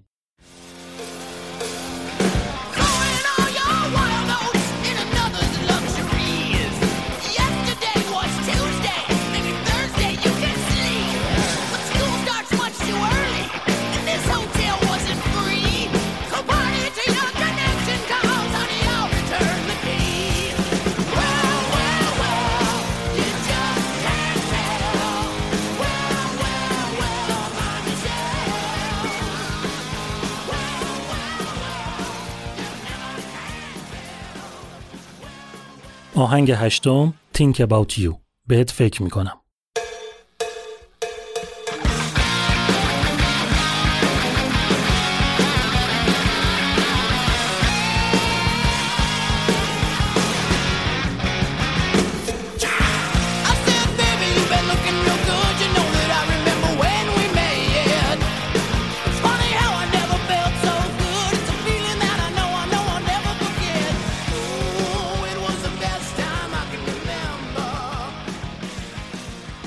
این آهنگ در مورد عشق و سکس و مواد و هالیوود و پوله. آهنگی که بیشترش رو ایزی نوشته و lyrics ش هم با خودش بوده و سولوی گیتارش رو هم خودش زده. ایزی این آهنگ رو قبل از تشکیل گانزن روزز تحت تاثیر موسیقی گروه هنوی راکس نوشته بود. همون گروهی که ادعا کرده بود این آهنگ Paradise City رو ازش کپی کردن. میگن که این آهنگ در مورد دختری به اسم مونیک که همه اعضای گروه چه این پنج نفری که تو این آلبوم هستن چه اونایی که اون اوایل باهاشون کار کردن و بعدا جدا شدن باهاش تو رابطه بودن. اسلش این آهنگ رو دوست نداشت اما نخواست با ایزی مخالفت کنه. حتی چند تا ایده هم داشت واسش اما مطرح نکرد که نتیجه بشه همونی که ایزی می‌خواست. اکسل هم نظرش نسبتا موافق با اسلش بود. واسه همین یه دستی خودش به سرگوش lyrics کشید. می‌گفت هرچی باشه آخرش قرار اون بخونتش. پس باید یه ارتباطی بتونه باش بگیره. یه تیکه دیگه شو بشنویم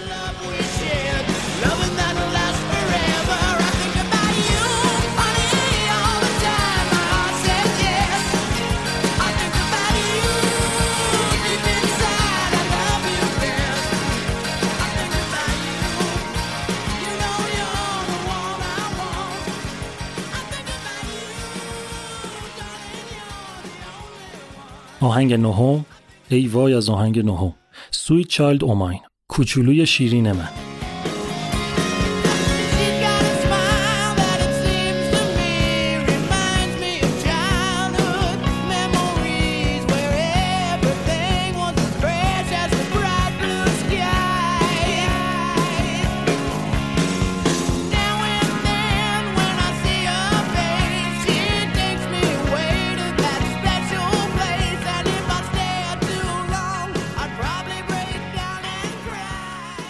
یه روزی که بچه های گروه جمع شده بودن و قرار بود تمرین کنن اسلش شروع کرد یه چیزی رو زد و همینطوری که می‌زد واسه استیون که پشت درامز نشسته بود شکلک در آورد چیزی که داشت می‌زد شروع آهنگ سویت چایلد و ماین بود.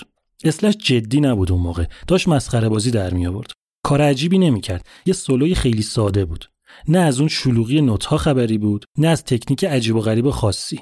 توی هر لحظه داشت یه نوت رو فقط می‌زد. دونه دونه. اسم تکنیکش هم هست string skipping خیلی خلاصه تو پرانتز اینو بگم توی سولوهای عادی وقتی گیتاریست روی یه سیمه سیم بعدی همیشه یکی از سیمای کناری همون سیم قبلی است. یعنی از روی سیم میرن روی سیم پایینی یا بالاییش. اما توی سولوی string skipping اون وسط ها یه سیم جا میندازن. یعنی نمیرن روی سیم کناری. یکی رو رد میشن میرن رو بعدیش. حالا کار نداریم. چیزی که اسلش می‌زد خیلی ابتدایی به نظر می‌رسید. واسه همین خودش داشت موقعی زدنش ادا در می آورد که مثلا من چقدر بامزم گوش کن این چیزی که داشت می‌زد رو.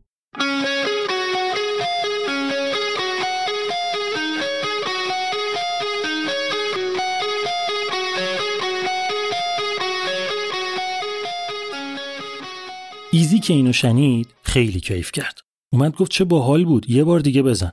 اسلش که دوباره زد ایزی یه آکورد اومد زیرش. دافم بلند شد و bass guitar رو انداخت زیر ماجرا و استیون هم یکم اینور اونور کرد و ریتم اومد دستش و با drums وارد داستان شد.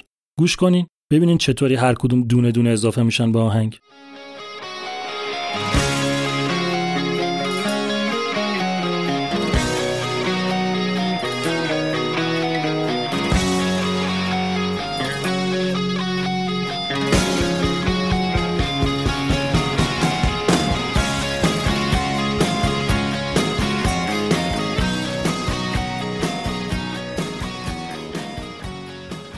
پس توی کمتر از یه ساعت اساس یه آهنگ جدید رو ساختن.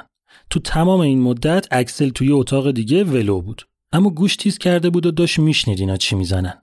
اکسل با خودش گفت این یه lyrics عاشقونه درست حسابی می‌خواد و شروع کرد با خودش زمزمه کردن. یه چیزی رو یادتون بیارم. گفتم بهتون که اکسل با یه دختر با کلاس به اسم ارین اورلی وارد رابطه شده بود. همون دختره که فک و فامیلش همه خفن و مایه‌دار بودن. احساسات اکسل هم قلمبه پس lyrics عاشقونه این آهنگ رو واسه ارین نوشت. واسه فضاسازی هم می‌دونین از چی الهام گرفت؟ از کارهای گروه لنارد اسکینرت حیفم میاد lyrics اینو نگم.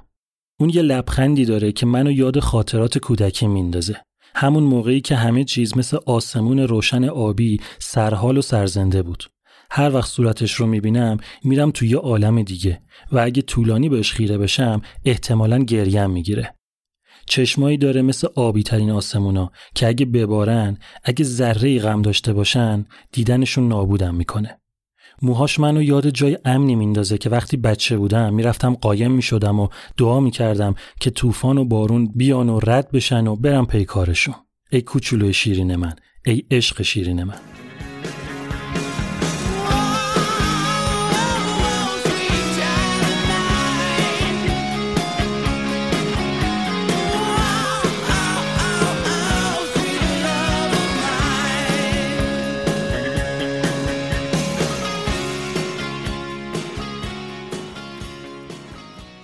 آهنگ رو ساختن و نهایی کردن و موقعی که می‌خواستن ضبطش بکنن یه تهیه کننده ای مایک نه. یکی از اون چندین تهیه کننده ای که اولش اومد و بعد دیوونه شد گذاشت رفت. اون برگشت گفت که بد نیست یه بریکدان هم با آهنگ اضافه کنین. یعنی یه تیکه که آهنگ یهو بره پایین و فضا عوض بشه و زمین چینی کنه واسه اوج گرفتن دوباره آهنگ. توضیح دقیق نبود اینی که الان گفتم و در حدی بود که الان بتونیم تشخیص بدیم کجای آهنگو داریم در موردش حرف می‌زنیم. گروه قبول کرد. منتها هرچی فکر کردن که چیکار بکنن و بریکدان رو چطوری در بیارن و چی توش بخونن چیزی به ذهنشون نرسید. هی آهنگو میذاشتن گوش می‌کردن که ببینن چیکارش بکنن اکسل هم هی زیر لب می‌گفت Where do we go? Where do we go now? تو این مایه ها که حالا به کجا؟ که اون تهیه کننده هی او برگشت گفت همینه خودشه همینو بگو پس بریکدان آهنگ شد این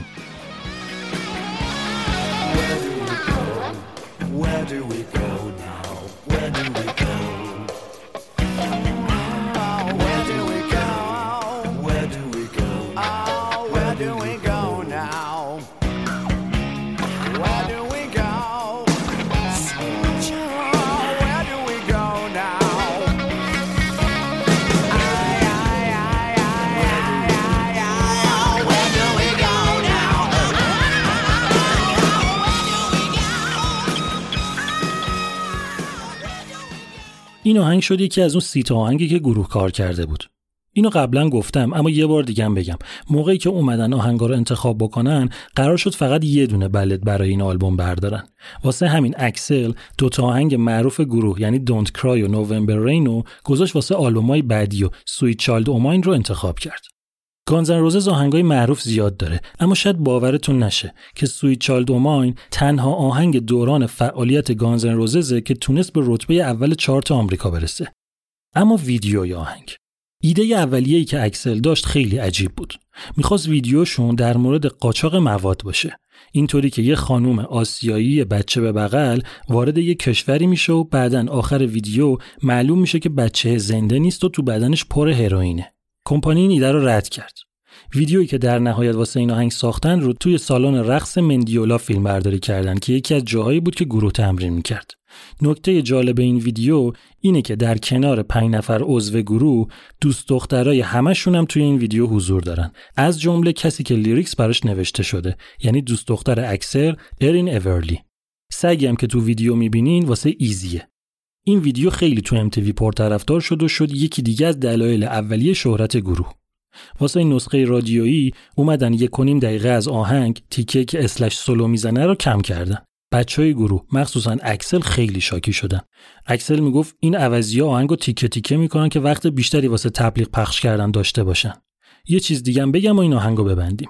سال 2015 یه منتقد استرالیایی اومد گفت که آهنگ Sweet Child o' Mine یه کپی از روی آهنگ Unpublished Critics گروه استرالیایی Australian Crawl واسه 1981 این قضیه وایرال شد و خیلی جا گفتن که Guns N' Roses آهنگ معروفش رو دزدیده.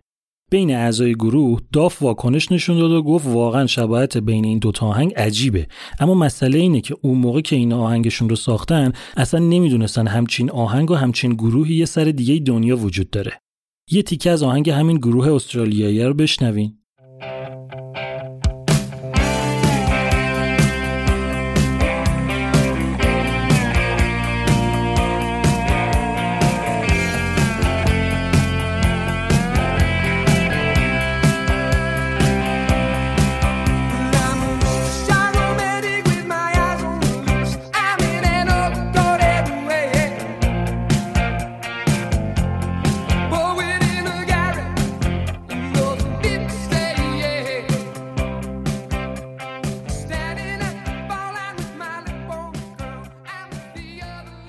آهنگ دهم You're Crazy. تو دیوونه ای.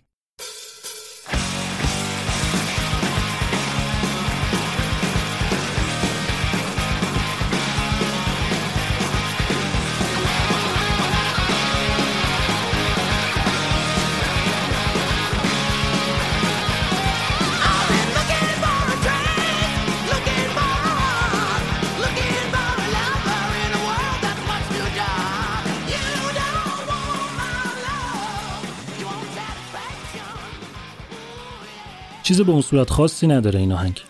اینو توی دو نسخه آکوستیک و راک ساختن نظر مایک یعنی تهیه کنندهشون این بود که واسه آلبوم از نسخه راک استفاده کنن. چند سال بعد از انتشار آلبوم اون نسخه آکوستیک رو هم جداگونه منتشر کردن. یه تیکه از نسخه آکوستیکش رو هم گوش کنین که بریم سراغ بعدی.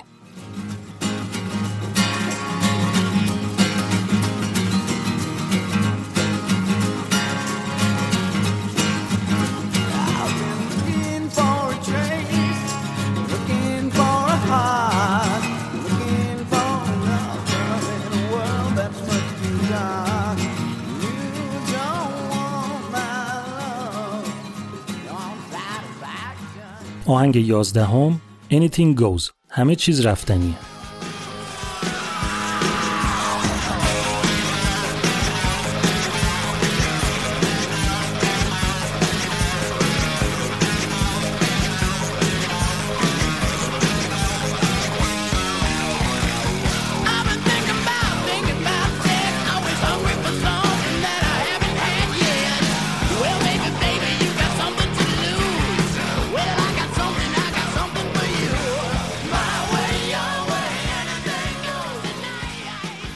این آهنگ واسه موقعیه که هنوز Guns N' Roses ی در کار نبود. واسه زمان گروه Hollywood Rose. این آهنگ رو اسلش و ایزی و یه گیتاریست دیگه به اسم کریس وبر اون موقع واسه این گروه ساخته بودن. البته که توی credit این آهنگ اسم کریس وبر هم هست. پس از دوازده تا آهنگ این آلبوم ده تاش credit شده به اعضای گروه دو تاش یعنی track دوم It's So Easy و track یازدهم یعنی همین Anything Goes علاوه بر اعضای گروه به یه نفر دیگه هم کردیت شده. کلا کمپانی اون موقع سر این چیزا حواسش خوب جمع بوده که بعدا به مشکل نخورن. این ترک هم چیز خاصی نداره. یه تیکه دیگه رو گوش کنین که بریم سراغ آخرین آهنگ.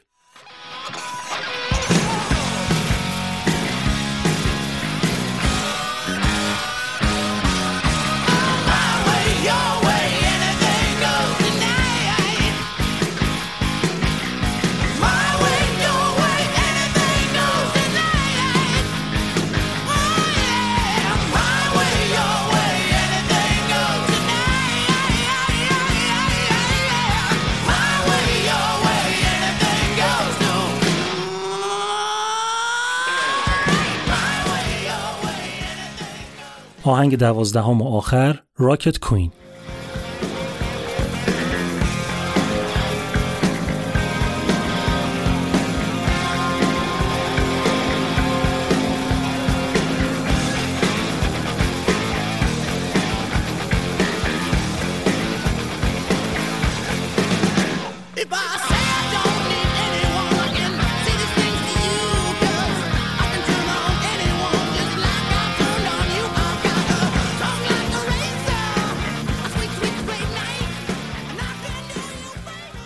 رسیدیم به جنجالی ترین آهنگ آلبوم. riff اصلی آهنگ رو اسلش و داف خیلی قبلتر از Guns N' Roses اون موقعی که داف آگهی روزنامه رو دیده بود نوشته بودن.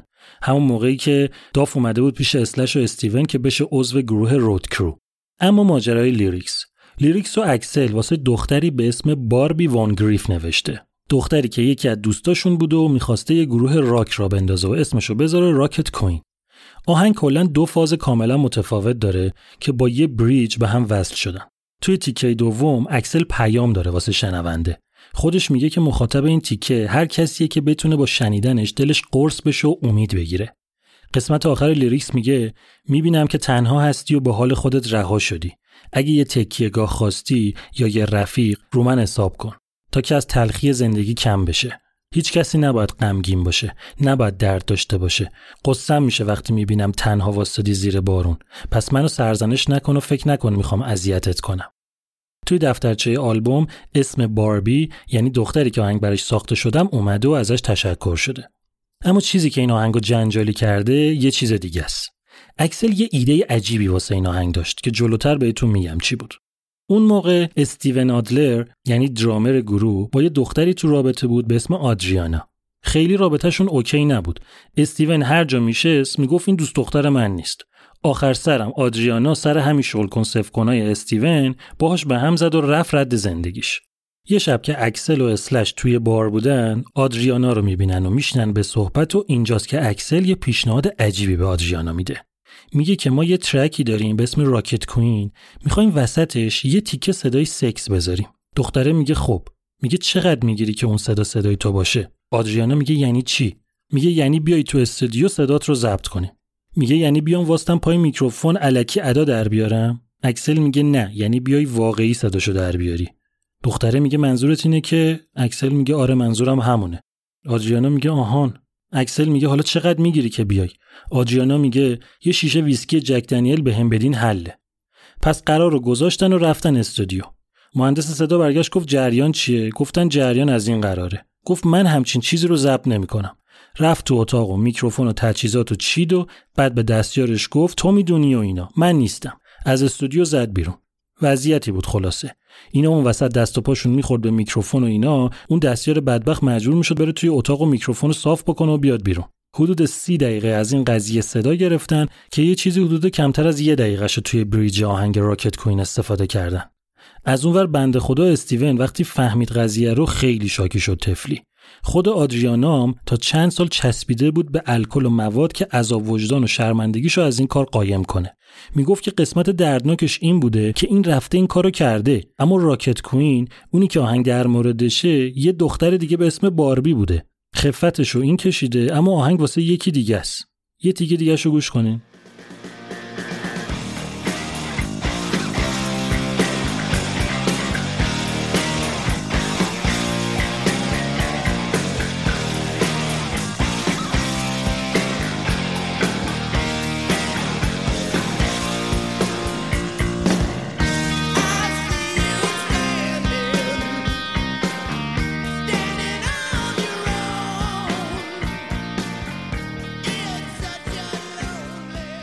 چیزی که شنیدین 15 همین قسمت از پادکست آلبوم بود.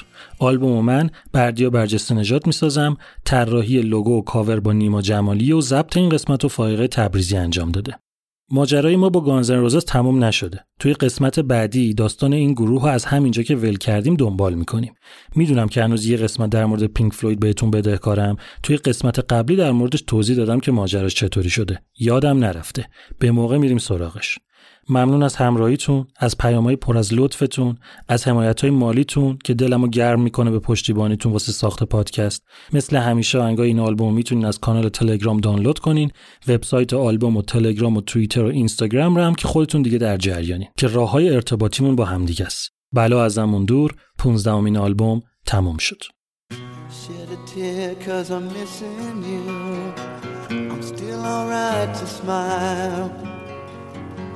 Girl, I think about you every day now.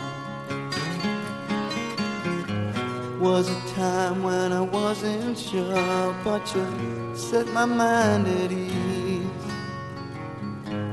There is no doubt you're in my heart now. Said woman, take it slow yourself out fine. All we need is just a little patience. Said sugar, make it slow.